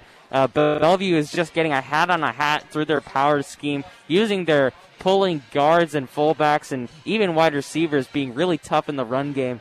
Uh, you, something unique to, to Bellevue because they really do run it all that often. Uh, the the run blocking has just been immaculate for Bellevue, and uh, just getting a hat on a hat and being able to produce. I'm just going to say the statement and let you analyze as you want. There's a reason why KingCo. and Washington State want to ban the wing T offense. yeah, this is very very impressive. This Bellevue team, we know what they can do, but Mercer Island's got a chance here on the other side to maybe make something happen, and who knows? I mean, impre- impressive doesn't even begin to describe it. I think oppressive Yeah. is. It's is- like th- this is- this Bellevue touchdown song is like when you're in in your car and on Apple Music, you accidentally put it on repeat. So, or maybe Spotify. I don't. I don't I mean- to start a debate here. I mean, for to me, it's like when you're climbing up a mountain and you just feel the air thinning, and you're having trouble breathing. But the higher you go, the further on in the game you go, the harder it is to breathe. And my gosh, it is. Uh, it's rough. I'd like to throw in two things. We are believing in the Islanders and we believe in the Mariners, but the Yeah. Mariners are down 2 1 in the Oh. bottom of the fourth to no. the Angels. The On the flip side, I'm gonna drag in my comparison. This is that song's like that bedtime. Uh, when you know when you wake up and you have that mm, ringer, Yeah. doesn't go away, and you press snooze, and it's back again with a 60-yard touchdown. But that's what this is to me. But with that said, I think if the Islanders can generate some offense here through their slot receivers, as we saw earlier, finding them down the seam. I think that's where the money will be, and they're gonna have to find those in really efficiently and fast because I mean they're down 28 with 11 remaining in the third quarter. Yeah, 11:09 to go here in this third quarter. Garrett Rogan taking it across the 25. Does he have running room across the 30? Oh, nope, across the 25 and push back a little bit. 27 yard line is where the Islanders will come back out the, on the field. Some big offensive lineman, number 65. Uh, that is Brett Fitzwilson. Oh, yeah, that is Brett Fitzwilson. I can guarantee you that. Brett Fitzwilson walks into AP Calculus, and he is like the derivative of.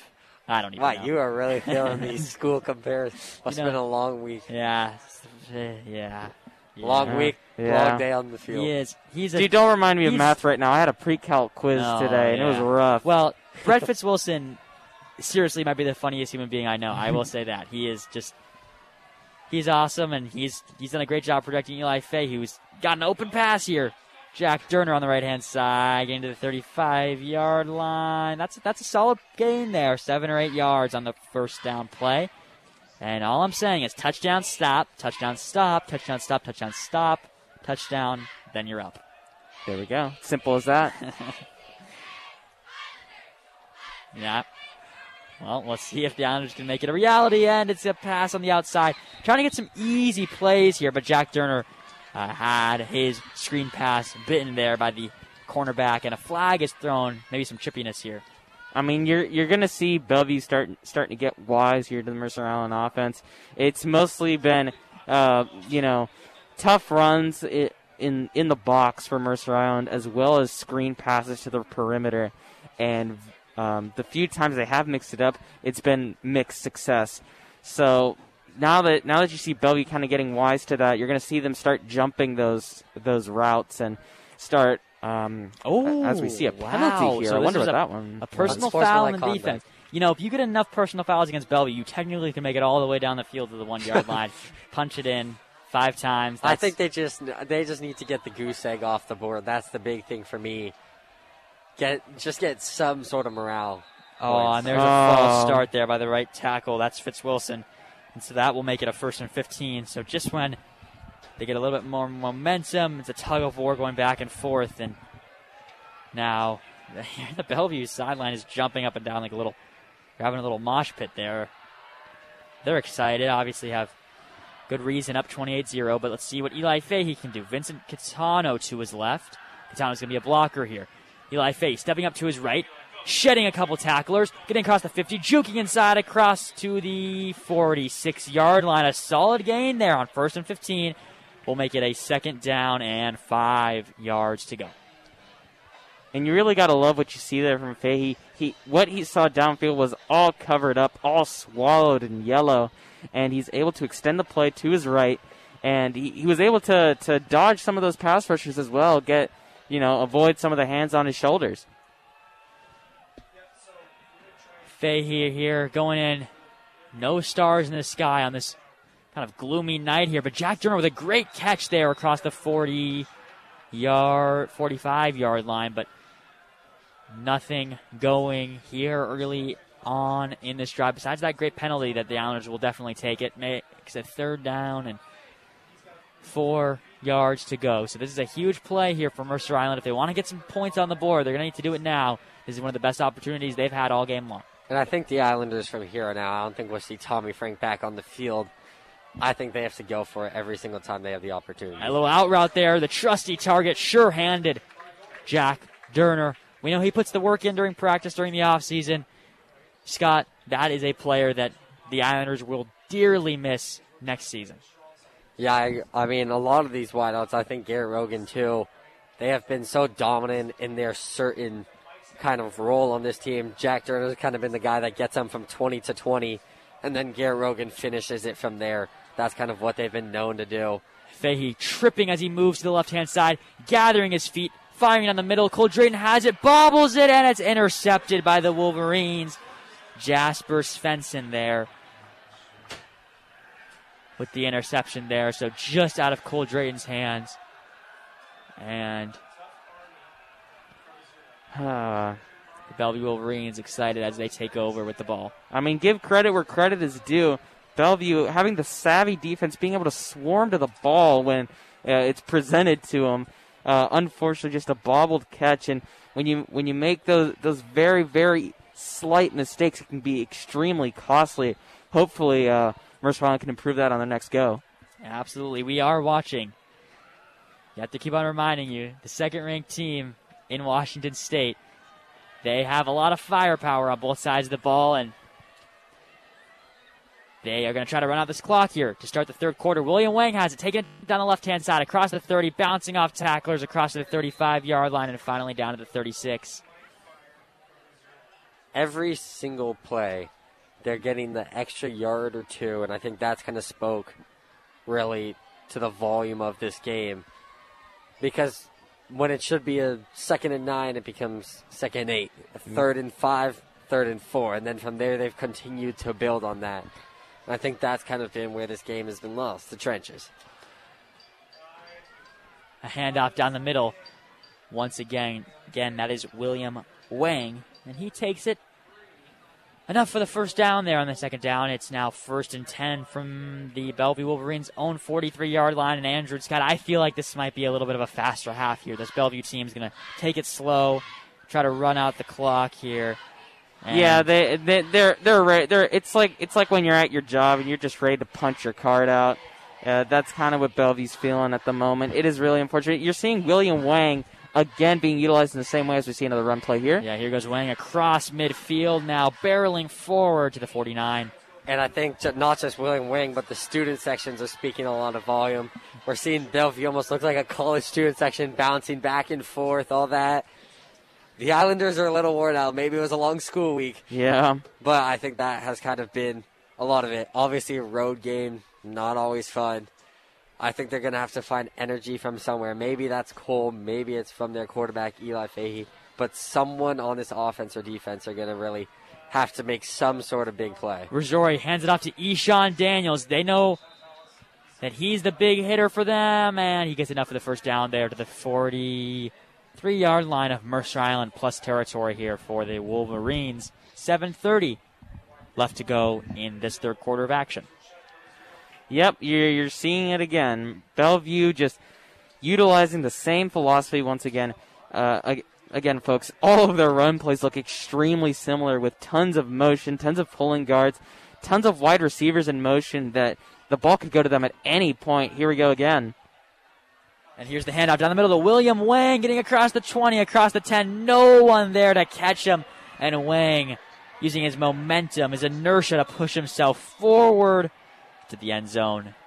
And that makes it 34 to 0. And wow, this Bellevue team, they they're they're putting up a statement here in this third quarter, really controlling all facets of the game. And here comes the I mean, The what? yeah. There's there's not much. So else looking to forward Yeah. to Liberty next week. what improvements? Obviously, Bellevue is a whole different animal. Well, Andrew, let's start with Yeah. you. What improvements do you think there needs to be? Where do the biggest changes come? Well, first of all, I want to see Eli Fahey settle down and be able to deliver more on timing routes and be able to play in structure more because his game, what it, what it seems to revolve around, he loves to hold on to the ball, extend a play, and be able to play a little bit of hero ball uh, on on the uh, on the sidelines, and to some extent, that's that's going to work, especially in high school football. But against Bellevue, there are no mistakes. There are no um, there there is no margin for error. And when you're playing hero ball all the time, and when you're trying to extend plays, you can't really do that. It's not going to beat Bellevue. And now, looking forward ahead to Liberty, uh, I'd really like to see him settle down a little more, uh, be able to take what the defense is giving him, uh, be a little sharper on his reads, and definitely deliver, deliver the ball to Cole Drayton much more because he is he, he is the best player on this team, and he has not been utilized as, as much as we would have hoped. Well, the great thing about playing Liberty, there's no wing T offense, so that Yep. that eliminates a whole factor. Here comes the kickoff here by Wiley Bryant. Caught in the end zone by Garrett Rogan, getting across the 10, tripping across the 15, using his hand to keep himself up. Now getting across the 25, and oh, just a great tackle there by number five for Bellevue. That is Carson Rubin. And Rubin maybe prevented a touchdown there for Garrett Rogan because when he used that that recovery there after he stumbled, he, he could have taken it to the house. Yep, absolutely. And uh, Mercer Island able to ruminate here uh, on their next available play. Uh, Fahey once again going to be in the shotgun with a with two backs to to each his left and his right. Let's see how this one goes. Fahey hands it off down the middle to one of those running backs. That is Vincent Catano. Catano gets maybe negative yardage there as the Bellevue defensive line swallowed him up immediately. You see number 77 for Bellevue. That is Kalani Masuno and Masanu, and he he catches your eye. That's the second time I've seen him tonight just running off the field because he is a mammoth of a high school athlete. Has Fahey has three receivers out wide this time. You expect them to air it out maybe a little bit. And nope, instead it's a handoff once again. That is Catano and meeting head to head with a defender, number four for Bellevue, Jasper Svensson. Takes him down behind the line of scrimmage once again. So it's going to be a third and 11 there for the Islanders. Scott? I think we could really call this a flawless game from Bellevue on every aspect of yeah. the field as I as I'm watching. Maybe this, penalties. Well, penalties maybe, in maybe, that one fumble. The, yeah, but besides that, I mean, an A. There's there's a no complaints. Yeah. yeah, you can't complain. But that's what you expect what when you, expect, go against a yeah. number two ranked team. We see a drum flying on the track. That's got to be something. As now that distracts us from the gameplay here. Durner. Oh, excuse me. That's Drayton leaning out for the ball. Can't corral it on a third and eleven or excuse me, third and 13 actually. So they'll bring up a fourth and 13. And you know, Scott, you we, you said we wouldn't see Tommy Frink out there, but oh wait, we were talking about this in the car. Man, on the way here, Scott and I were saying this could be a fake punt opportunity. Spencer Kornblum's out there. Spencer Kornblum's out there. Maybe a fake punt. Frink back there. Nope. Okay. High snap. Frink's gonna punt it away. like they were really hoping. Yeah, that. that would have been exciting there. Xander Peck watches it roll down to the 34-yard line, and it'll actually be picked up by number 16 there, Davis Johnson. And here come the Wolverines once again. I mean, they call them the Wolverines, but they're more like piranhas, if I'm being honest. Yeah. they just swarm to the ball on defense, no matter where they are. They just seem to be everywhere on defense, and on offense, just that that killer strike at the end continues to just be a backbreaker for the Islanders. It's 35 nothing right now, and you're seeing the the yellow guys. They're they're coming back out, and they're going to run more. I promise you that. And I think the player we haven't talked about enough, Lucas Rizzori. He's the quarterback. He hasn't done much running, but he sure has been excellent at reading the defense because you have to keep in mind yeah. in every single one of these plays, he has three options to hand it off to. Now, obviously, he's not throwing it. He is still. an elite ha- ball handler. Okay. Yeah. These. These, that is part uh, of what I was going for, yeah. but also he is doing an excellent job at reading this Islanders defense and has really left them confused for the most part. We've seen it with many big breakaways. And something interesting with Bellevue is they haven't had a receiver online in literally. Here forever. goes William Wang now, once again, finally dragged down by Tommy Frink, but not before getting 30 yards there on that carry. So that will bring up a first and 10 from the 40 yard line of Mercer Island. Scott, score update, Mariners. Let's see. The we the believe campaign is unfortunately not oh, believing oh, no. enough. Bottom of the fifth, though, Angels are still beating the Mariners 2 1. Red Sox won earlier today. Red uh, Sox did win earlier today. The Blue Jays, I yeah, believe, won. Yeah. Yankees lost. Yankees did lose. So there's your there's your MLB score update. yeah, and you know that's when Gabe and I don't talk about MLB a lot. Where's just say that? Thank you, Theodore, for the update. Yeah, Theodore back in the booth huge shout out to him doing a great job helping us from behind the scenes as a deep pass goes incomplete from Rizzori and Rizzori, yeah. Rizzori. Yeah, I mean, it, it gets to a point now where I've almost forgot the quarterback's name because you're not really calling his name very much when he drops back to pass. Rizzori has been limited in that capacity, but other than that, he has just been a, that right arm extending it out. Maybe I'm- I could picture him like in the weight room, just like I mean, I mean, the, Practicing I mean, the most unique thing about him is that when when they're in the huddle, it's like he's speaking to the choir. There, they're That's all what I lined was up. It's and like if they're in a lecture or something. And here goes an outside run to number 27.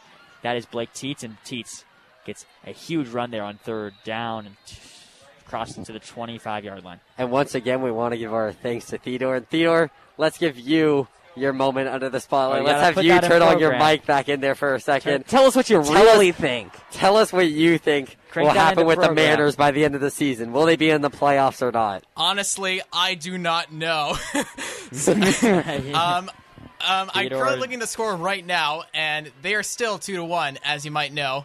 And I, I want to Eh. believe, I really do. yeah, we But- all do want to Well, believe. speaking of believing, you're at Mercer Island High School. We're at Bellevue High School.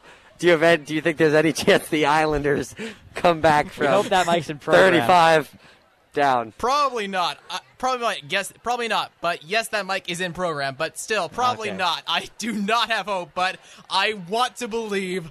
Yeah, I we really all do. believe.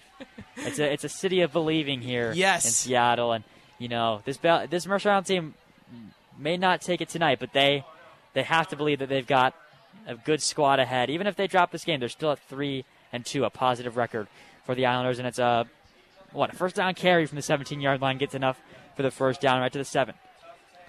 Yep, just a just a just another chunk play here for for Bellevue, and I, I guess to, since we're kind of shifting topics here a little bit, Yeah. uh, I will talk about the Mariners for just for just, for just a split second. Tough running, tough, Yeah, tough schedule ahead for the Mariners. it's tough. I mean, they're playing they're they're playing the Angels right Show, now. Shohei Ohtani-less.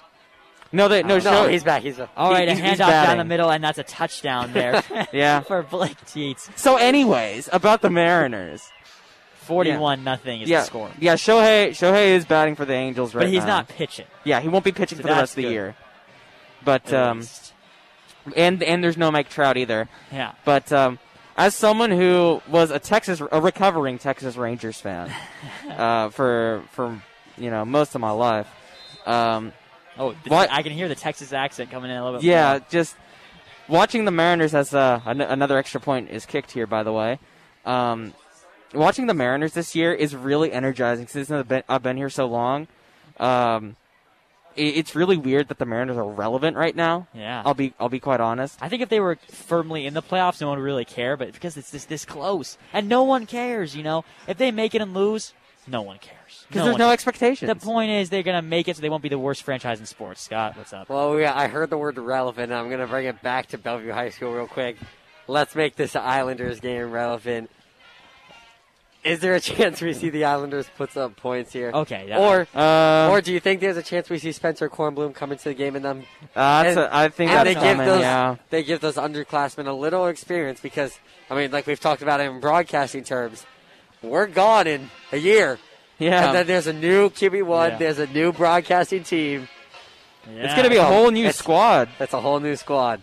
It's a whole new world. So I, th- I think there is a chance we may not on this drive, but I think into the fourth, there's a chance we may see Spencer take the field. Yeah, and Spencer Cornblum, for those who might remember. Exactly, exactly. But yeah, folks might remember uh, Spencer Cornblum. Uh, he came in halfway through the game of the season opener. yeah. uh, he, when he, he, when, he actually had some good throws. He's got Yeah. a strong arm. And he went in against Stadium too. And Here here, here's the kick returned here by Garrett Rogan and leans his head in down to the yeah, that's gotta Yeah. be down to the all three players throwing flags, and yeah, Jack Durner looking to defend his teammate there because Garrett Rogan got hit hard there. Uh, and that is not really a fair play, especially when you're up 42 nothing. And tempers flare. yeah, it's it's a rivalry, and even at 42 nothing, you never know what can happen. Yeah, alleged rivalry. Uh, want to give a quick shout out, by the way, to the kids that have been retrieving the extra. Oh, that's right. Yeah, that is pretty cool. Yeah. they run into the. There's sometimes it goes into the bushes that are on the on the side of the of the scoreboard and they have to go and they have to like it's like they're Tarzan running into the jungle to get the footballs and Can I give a second shout out to the fans yeah. who are still here? Surprisingly, the crowd has not thinned out here Yes, for Mercer with Island that much. 219 remaining on the third quarter here on 88.9 The Bridge, KMIH, Mercer Island. And they're still here down 42. So And we'll be here for the home. whole game, baby. They got home. And we are going to be here till the, till the final. to the bitter end. Yes. Eli Fahey still in the game. Maybe they're just going to let him ride it out on his senior season against Bellevue. Pump faking once, leaning in. He's got three defenders there on his feet and now on his Leg. front side as he gets brought down for the sack there by the Wolverines. And Andrew, we're two Seahawks fans, Scott and I. You're actually a Dallas Cowboys fan. That is correct, and yes. for the first time in a long time, it's actually better to be in your and, and your corner Uh, you know, you know, I'd actually argue no because our head coach is Mike McCarthy. You know, Ah. Mike McFraud, the human thumb himself. but um, uh, uh, yeah, but um, Dak is a Dak's a Dak's the backpack. yeah, da- Dak Prescott actually looks good this year, which is really weird for me to say. But uh, here we go, on another screen Here's pass. a screen pass on the outside to Cole Drayton getting across the 40 yard line. He's uh, agile for his size, and on his second down and 14 after that sack, or excuse me, second down and 24, he gets enough to get back to the line of scrimmage, and we'll make it a third and 10 or 11. So for Mercer Island, away at Bellevue, fans for you know fans for Bellevue actually em- emptying faster than fans for Mercer Island, which is a testament to this. Hey man, we MI. drove out here. Yeah, yeah, we are. Can't we're get in rid for the of long us. haul. and We're like that stain on the bathroom wall. You know, just can't get rid of us. yeah, we, we might, who knows the Mercer Island fans, Bellevue fans, they uh, they leave their marking on uh, on on everything. They, they they get chippy over social media. They get chippy over over the, the chants, and it's it's exciting to be a part of for sure. Um, especially if you're on the field right now uh, as a Bellevue Wolverine, because they are currently leading it 42 to zero. If you're just joining us here on KMH Mercer Island 88.9 The Bridge, it was a exciting start. You know, Scott Andrew, that first drive really felt like The something Islanders that we could could look forward to. They they got a few first downs. They had a great pass down the middle to uh, Davis Johnson, I believe, and in the end, it, it's turned into this, which is another Tommy Frink punt, standing on his own 28-yard line. And this will end the third quarter of action once this boot is away, and the Frinkinator gets it to the 15-yard line. Eshawn Daniels on the return, and wow, he's a burst of speed getting across the 40, now across midfield, and finally tripped down. Man, you, you're going to see that guy playing on Saturdays, and maybe, maybe even Sundays, and maybe even I don't know. Monday night. He's a too. good- he's a good Mondays athlete, I'll tell you that Thursdays, Who much. knows? He is a star for sure. And with that, that brings us to the end of the third quarter. So we will take a quick break here on 88.9 The Bridge. When we come back, some new voices for Mercer Island football. Hello, everybody. Welcome back to Islander football here against the Bellevue Wolver- Wolverines. I'm Andrew Pearson here with Sebastian Gonzalez and Joe Schleifer. And uh, my goodness, it is um, it's 42 nothing, folks. As uh, Bellevue once again runs up the middle. There's a, there's a flag down currently, but uh, guys, uh, we've been it, it's been a bit of a tough game. You know, a lot of adversity uh, that Mercer Island is going through right now. Uh, what are as we as we kind of close out in the fourth quarter, uh, Joe? I'll, I'll start with you. Um, what is you know something that the Mercer Island football team can kind of take from? Uh, what kind of value can they take from uh, this last fourth quarter? Well, they can definitely take um, take some some knowledge on, on how Bellevue plays and, and what they need to do for following games against teams on this level. Um, I definitely think in the fourth quarter they're going to bring it and bring it and give it their all and just try to fight fight their hearts out until until the end of the game for the final whistle. And, and Sebastian, you know, um, as, as a viewer of the game, um, kind of what would you like to see yourself from uh, from Mercer Island in these last closing minutes? Um, I'd like to see, as Joe said, Mercer Island just fight this fourth quarter, even though the game is most likely said and done. Just ending it on a high, maybe for next week, just to carry over some momentum. And uh, it's another sweep out to the right here for number 27 here. That is Blake Teets for the Bellevue Wolverines. There is 10:30 left to go in the game. Uh, just another another excellent run for about uh, I'd say that was about for 10, 15 yards. Um, just uh, just another good run. Yeah, let's hope that this defense can lock in and just just destroy this this Wolverine offense. Wolverines back in the sh- back. Another sweep out to the left. Mercer Island able to go ahead and uh, wrap them up gator roll style. Uh, only a gain of about two, but it looks like that will be enough for the first down. Uh, just another crushing run from Bellevue. Actually, no, it'll be a fourth down for Bellevue. Fourth down at about a yard and a about a yard to half a yard. Uh, guys, what what what kind of play do you, do you think Bellevue's going to run here? Are they are they going to run it again? Just kind of kill the clock because it looks like that's what they're about to do. It doesn't look like they want to punt it. Yeah, my guess is that they're just going to try to run it down the middle like they've been doing, which has been working well for them, and uh, hopefully our defense can just pummel them and stop them. That play goes to number 40. That is probably his first carry of the game here for Bellevue. Uh, I'm actually trying to find him on the on the sheet here, and I can't find him. That looks like it was Andy Ag- Aguido uh, Shire, uh, running back, because uh, who on this team isn't a running back, guys? Let's be honest. Uh, just an, another really nice run. Yeah. Yeah, Bellevue's really been setting the line, like in front of the ball, really pushing back our defensive line and our defensive efforts. Yeah, their line's doing a great job of holding up as our, our D line is pushing against them, and that's really what's giving them the advantage right here. Rizzori under center again, and he gives the ball off one more time. It is up the gut for another 10 yards. Uh, looks to be to the same player, uh, uh, Aguido Shire. Uh, my goodness, it has just been dominating again. In the hurry up offense now, Rizzori back under center, hands it off one more time, and Mercer Island is just not able to stop them. They are just running up the gut for about five yards a pop. Yeah, this running is really working for them in this fourth quarter, and hopefully, hopefully we can get under control. But the Wolverines are just doing a great job at pushing their line forward and getting their running backs through the, the pocket. Rizzori under, under center again, hands the ball off to the end around man, and oh my Oh, the ball is out. It is another Oh. fumble here for Bellevue. I can't tell who recovered it. It looks like Bellevue was able to recover it, but another uh, savvy play from the Mercer Island defense that they're just not able to capitalize on. Uh, so guys, they they've they've been forcing a couple fumbles this game, trying to force a couple of turnovers. They're not able to capitalize off them.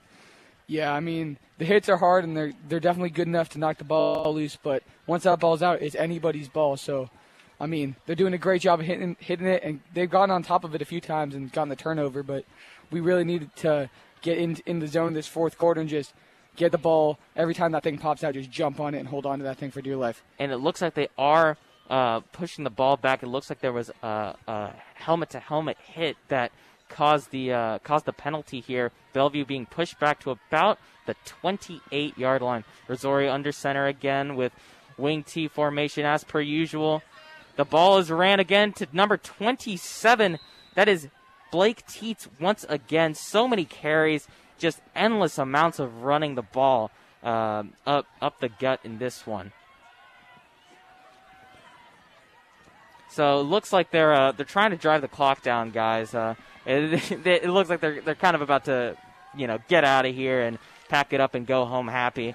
Uh, what what do you want to see from us on their final drive? Because presumably uh, Bellevue will once again score.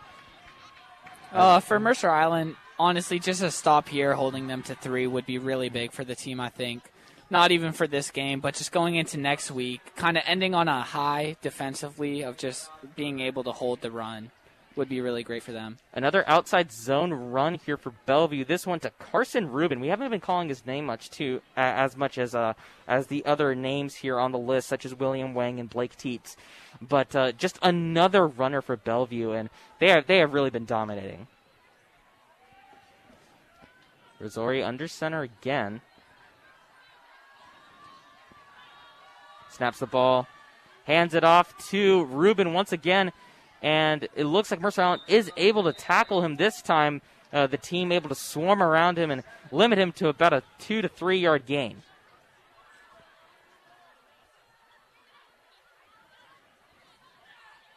Uh, if you're Mercer Island here, this is a big fourth down coming up. It looks like Bellevue's going to go for it. So a stop here, like I've been saying, is crucial, not just for this game, but going into next week, having a high to go off of. I mean, just the morale. yeah, boost, just the right? morale, honestly.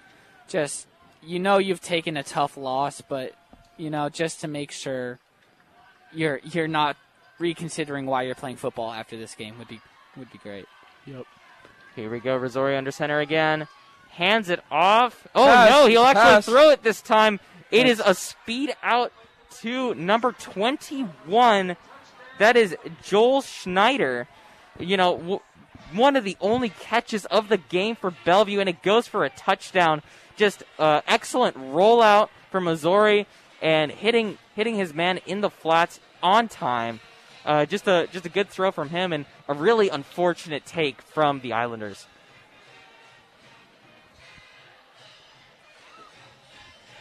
So we will uh, we'll have the extra point lined up here. It is kicked and it is good. It is 49 to nothing here, folks. 49 to nothing in favor of Bellevue. 5:11 to go here in the fourth quarter here on 88.9 The Bridge. So, Joe, you're you're you're the one who's playing football here. You know, uh, as much as much as up us up here in the booth, you know, like to talk about schemes and whatnot, um, and, and kind of you know analyzing players. Uh, as someone who kind of is in that position often enough, as uh, you know, someone who's actually on the team, when you're in these positions, what are you looking for as a player? Are you looking for a leader? Are you looking for someone to rally the troops and galvanize your players to, to kind of you know get them happy, get them energized for something? Well, uh, when I, when we're in this situation, uh, we were in this situation against Eastside Catholic, and we were getting destroyed in the first half. And you kind of have to have everybody rally around each other and have everybody bring each other up and just look for the ball, make contact, make the stop, and then do good on offense. Yep, looks like the the kickoff will be kicked here in just a moment. Now, Sebastian, uh, looking at this game right now, uh, as you kind of reminisce on the experience, um, what are you what are you what are for you some key takeaways in this game for the Islanders, and uh, kind of some points that you want them to work on moving forward? Uh, some of these key ta- uh, key takeaways, excuse me, for uh, this game. I think the Islanders could work on their offensive line and defensive line. I feel like Bellevue is very dominant in that part of their game, and it's a very crucial part of the game as well in order to having success. Exciting return here from Chase Shavy on the kickoff. Uh, bobbled it at first and dropped it on the ground, but was able to recover and able to run out to about the 20, 27 yard line. Uh, at least something exciting to to be happy about here with four, with under five minutes to go now. Uh, Eli Fahey's still out there, so presumably it looks like the coaches are going to let the seniors ride this one out against Bellevue. Yeah, I mean, it's in this m- moments that you got to rely on your strongest players to help carry the team, at least to to just succeed and just do good. Like they they they've been doing pretty good all game, but the Wolverines have just been doing a great job and. Fahey in the shotgun loads one out. Oh. oh, just off the fingertips. That is number three. That is Jackson Durner, just off the fingertips of Durner. The Fahey and Durner connection has just been slightly off all game, and that would have been, you know, something to be happy about. But my goodness, it was so close. It really was just right off his fingertips. Beautiful route by Durner. He was able to get a step, uh, step ahead of the defender and just couldn't quite connect on that deep shot. Just uh, just another just another thing to take the wind out of the sails of Mercer Island. Fahey in the shotgun once again, two receivers to each side of of his field of view. Snap is taken. Fahey dropping back, running out of the pocket, throws one, and it is dropped. It is dropped. That is number 17. That is number 17, Alexander Pake. Uh, another senior here for Mercer Island. Just an unfortunate drop. There's been tons of drops all game here for the for the Mercer Island Islanders, and uh, just another tough break, guys. Yeah, I feel like it's been like this all game. As Joe's been saying, I feel like we're we're being outplayed, but I feel like we're right there with them. Um, but we just haven't had our breaks. Just a lot of tough breaks here for the Islanders. The huddle is broken. Fahey again in the shotgun, one one running back to his left, three wide receivers, uh, trips formation to the right, getting ready to snap the ball. He takes the snap, gets back, tosses another one out there. Drayton catches it, catches it this time, sitting right in the right in the zone, able to get a nice about a nice catch for about 20 yards. Yeah, these are the plays that really brings up the morale on on the player's side and on the sideline. And gets people hyped just to fight a little bit harder in the fourth quarter. Even if you, you might not win, it just gets that morale just that much higher to make you want to fight and at least get a few points on the board. Two minute drill here for the Islanders as they try to get something on the board here in this 49 to nothing blowout against Bellevue. Fahey in the shotgun takes the snap, drops back, loads another beautiful one. Let's see what happens, and it is into double coverage. Drayton on the right side of the right side of the field. He was running a skinny post in between the safety and the cornerback. He was not able to ha- he was not able to hang on to that one as it was into very tight coverage, guys. Yeah, they had him clamped down right there. They had two guys on him. I mean, it would have been a miracle if he would have been able to catch that. That, that was an incredibly difficult p- position to be in, and I was surprised he was even able able to go jump up for that, that catch. And if you notice, folks, Bellevue is the Bellevue officiating crew. They're letting the clock run down even on incompletions. Uh, they're they're trying to mercy rule here. Um, Fahey takes another snap, throws this one short to number 25. That is Elon Gattel. Uh, he is a freshman this year, actually. Yeah. So catch for the freshman. You know, getting getting the younger guys involved here a little bit into this, uh, you know, esteemed rivalry against the Bellevue Wolverines.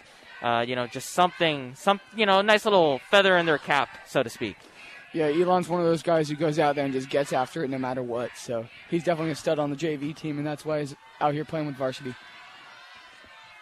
Fahey takes the snap once again, throws it short to throws it short to Drayton. Drayton breaking the shoestring tackle and able to rumble down the right side of the field. It is another first down for the Islanders. Where was this all game? Just, uh, just the the Mercer Island offense is finally moving again, and uh, you know, 25 seconds left on the clock. Timeout seems to have been taken by the Islanders, and uh, just something exciting to end the game on, guys. Uh, what what are y'all's thoughts on this drive? Well, I think this drive is what they've been kind of saving up all game. I, I know that, that Cole is definitely one of those guys who wants to win, and when they're down, he gets in that mindset where he's going to do whatever he can to either get him up higher on the board and close that gap, or get the win, and that that's what he's what he's just done. Oh yeah, for this drive, I feel like we've been uh, trying to piece together a drive like this all night long, and it's just really good. Now, even if it is against Bellevue's, you know, backup unit, it's really good for team morale and just confidence moving forward to see these Islanders go out and fight and hopefully put seven up on this board. Final couple of plays here for the Islanders. Fahey once again in the shotgun, trying to get something here at the end of the game. And looks like they're stopping play once again. Uh, it's been a lot of ref ball here, guys. But uh, it looks like they're going to finally let Mercer Island play a little bit. Fahey back in the shotgun, ready to take the snap. He takes it. Couple steps, couple step drop. Unloads another one short to Drayton, just not far enough. And it looks like that will most likely be the last. Oh no, another timeout taken by the Islanders. It looks like they're going to get close. They're going to try and get close enough uh, so that Samir Lumba can kick another field goal and you know not put uh, not put two eggs on the board for the Islanders. It is 49 nothing here, folks, with 12 seconds left to play. My goodness, uh, Bellevue has just been so so dominant today. Um, what have uh, what, what what has stood out most to y'all um, when while watching this game, and uh, what has really allowed Bellevue to really dominate? Well, uh, I've definitely noticed that their offense causes quite a lot of confusion for the Mercer Island defense. And although our defense was doing great, the uh, the confusion on the offensive side definitely threw them off their games a little bit and was able to push through and give them that upper hand. Yeah, I agree with Joe. The motion before the ball is even snapped is quite honestly really impressive. But their big guys have just been uh, had slightly more of an edge this game than ours. But I feel like we can turn that around later in the season.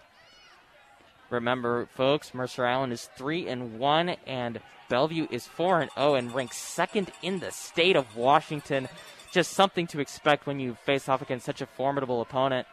Fahey with trips to, to his right, running back to his left in the shotgun once again, trying to get one more last breath play. 17 seconds on the clock.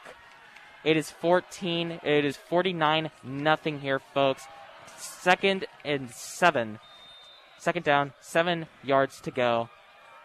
Here we go. Fahey back in the shotgun, takes the snap, running, running away from the pressure. He's trying to run, run away. Pressure in his face, and he just dumps it off last moment. And they are going to let the clock run down. But no, Mercer Island refuses to give up. They refuse to give in. They want that last ditch field goal. Uh, it's uh, you could call it petty, but we call it a rivalry, guys.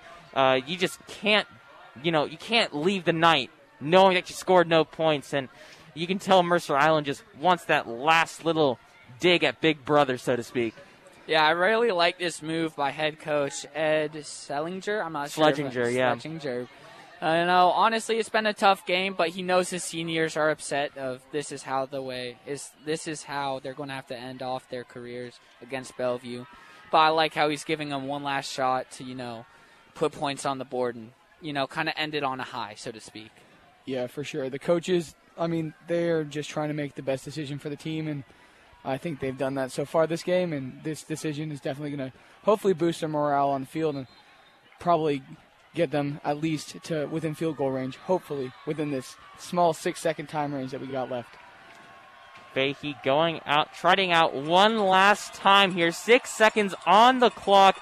Third and seven. Motion out to his left and now to his right. Fahey in an empty formation in the shotgun takes the snap, going for one last ditch throw at the end zone.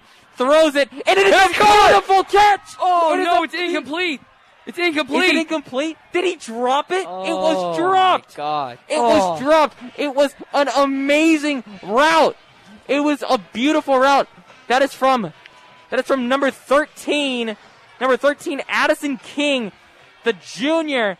He ran a beautiful route into the seam in between the safeties and the corner and he he had the ball in his hands, guys, and he was So in the end zone and he dropped it. The last second throw was dropped. Zeros on the clock and zeros on the scoreboard for Mercer Island. It is 49 to nothing. Bellevue winning in a in a truly immaculate route. Really, other than a couple of turnovers, they just played flawlessly this game. Mercer Island was struggling the whole way through. Hopefully, uh, guys, as we close here on, on a bit of a sombering note, as you know, zeros across the board. Uh, what are some last notes you want to leave the folks on uh, to kind of give them give them a little more hope going into uh, going into next game against Liberty? Oh well, like you said, uh, this is the number two team in the in our conference in our division that we've been playing against, and it's probably the best team that we'll play all season. And um, I think that they gave us something to get better at, gave us stuff to work on for the next game, and uh, I think the odds with Liberty are pretty good because after this game, we're going to go get after it all week next week. Absolutely. Yeah, and to add on to Joe, our record is three and two, I believe now. Yes. Yep. So still a winning record. We're still in it, and uh, I've, I'd say we were down tonight, but we are not out for the count in these upcoming weeks. For sure, for sure. And I mean, even though it was quite quite the loss tonight, I think that that Mercer Island and all the Islander fans should know that our team played their hearts out tonight, and I think we're gonna we're gonna go get a, a win on Wednesday with JV. Hopefully, hopefully. Well, folks, that was a very fun broadcast here. That was Mercer Island against Bellevue. Bellevue winning 49 to nothing. Thank y'all so much for listening here on Mercer on KMIH 889 The Bridge, Mercer Island. It was such a fun broadcast, and uh, we hope to see you next week against Liberty. Have a good one, folks.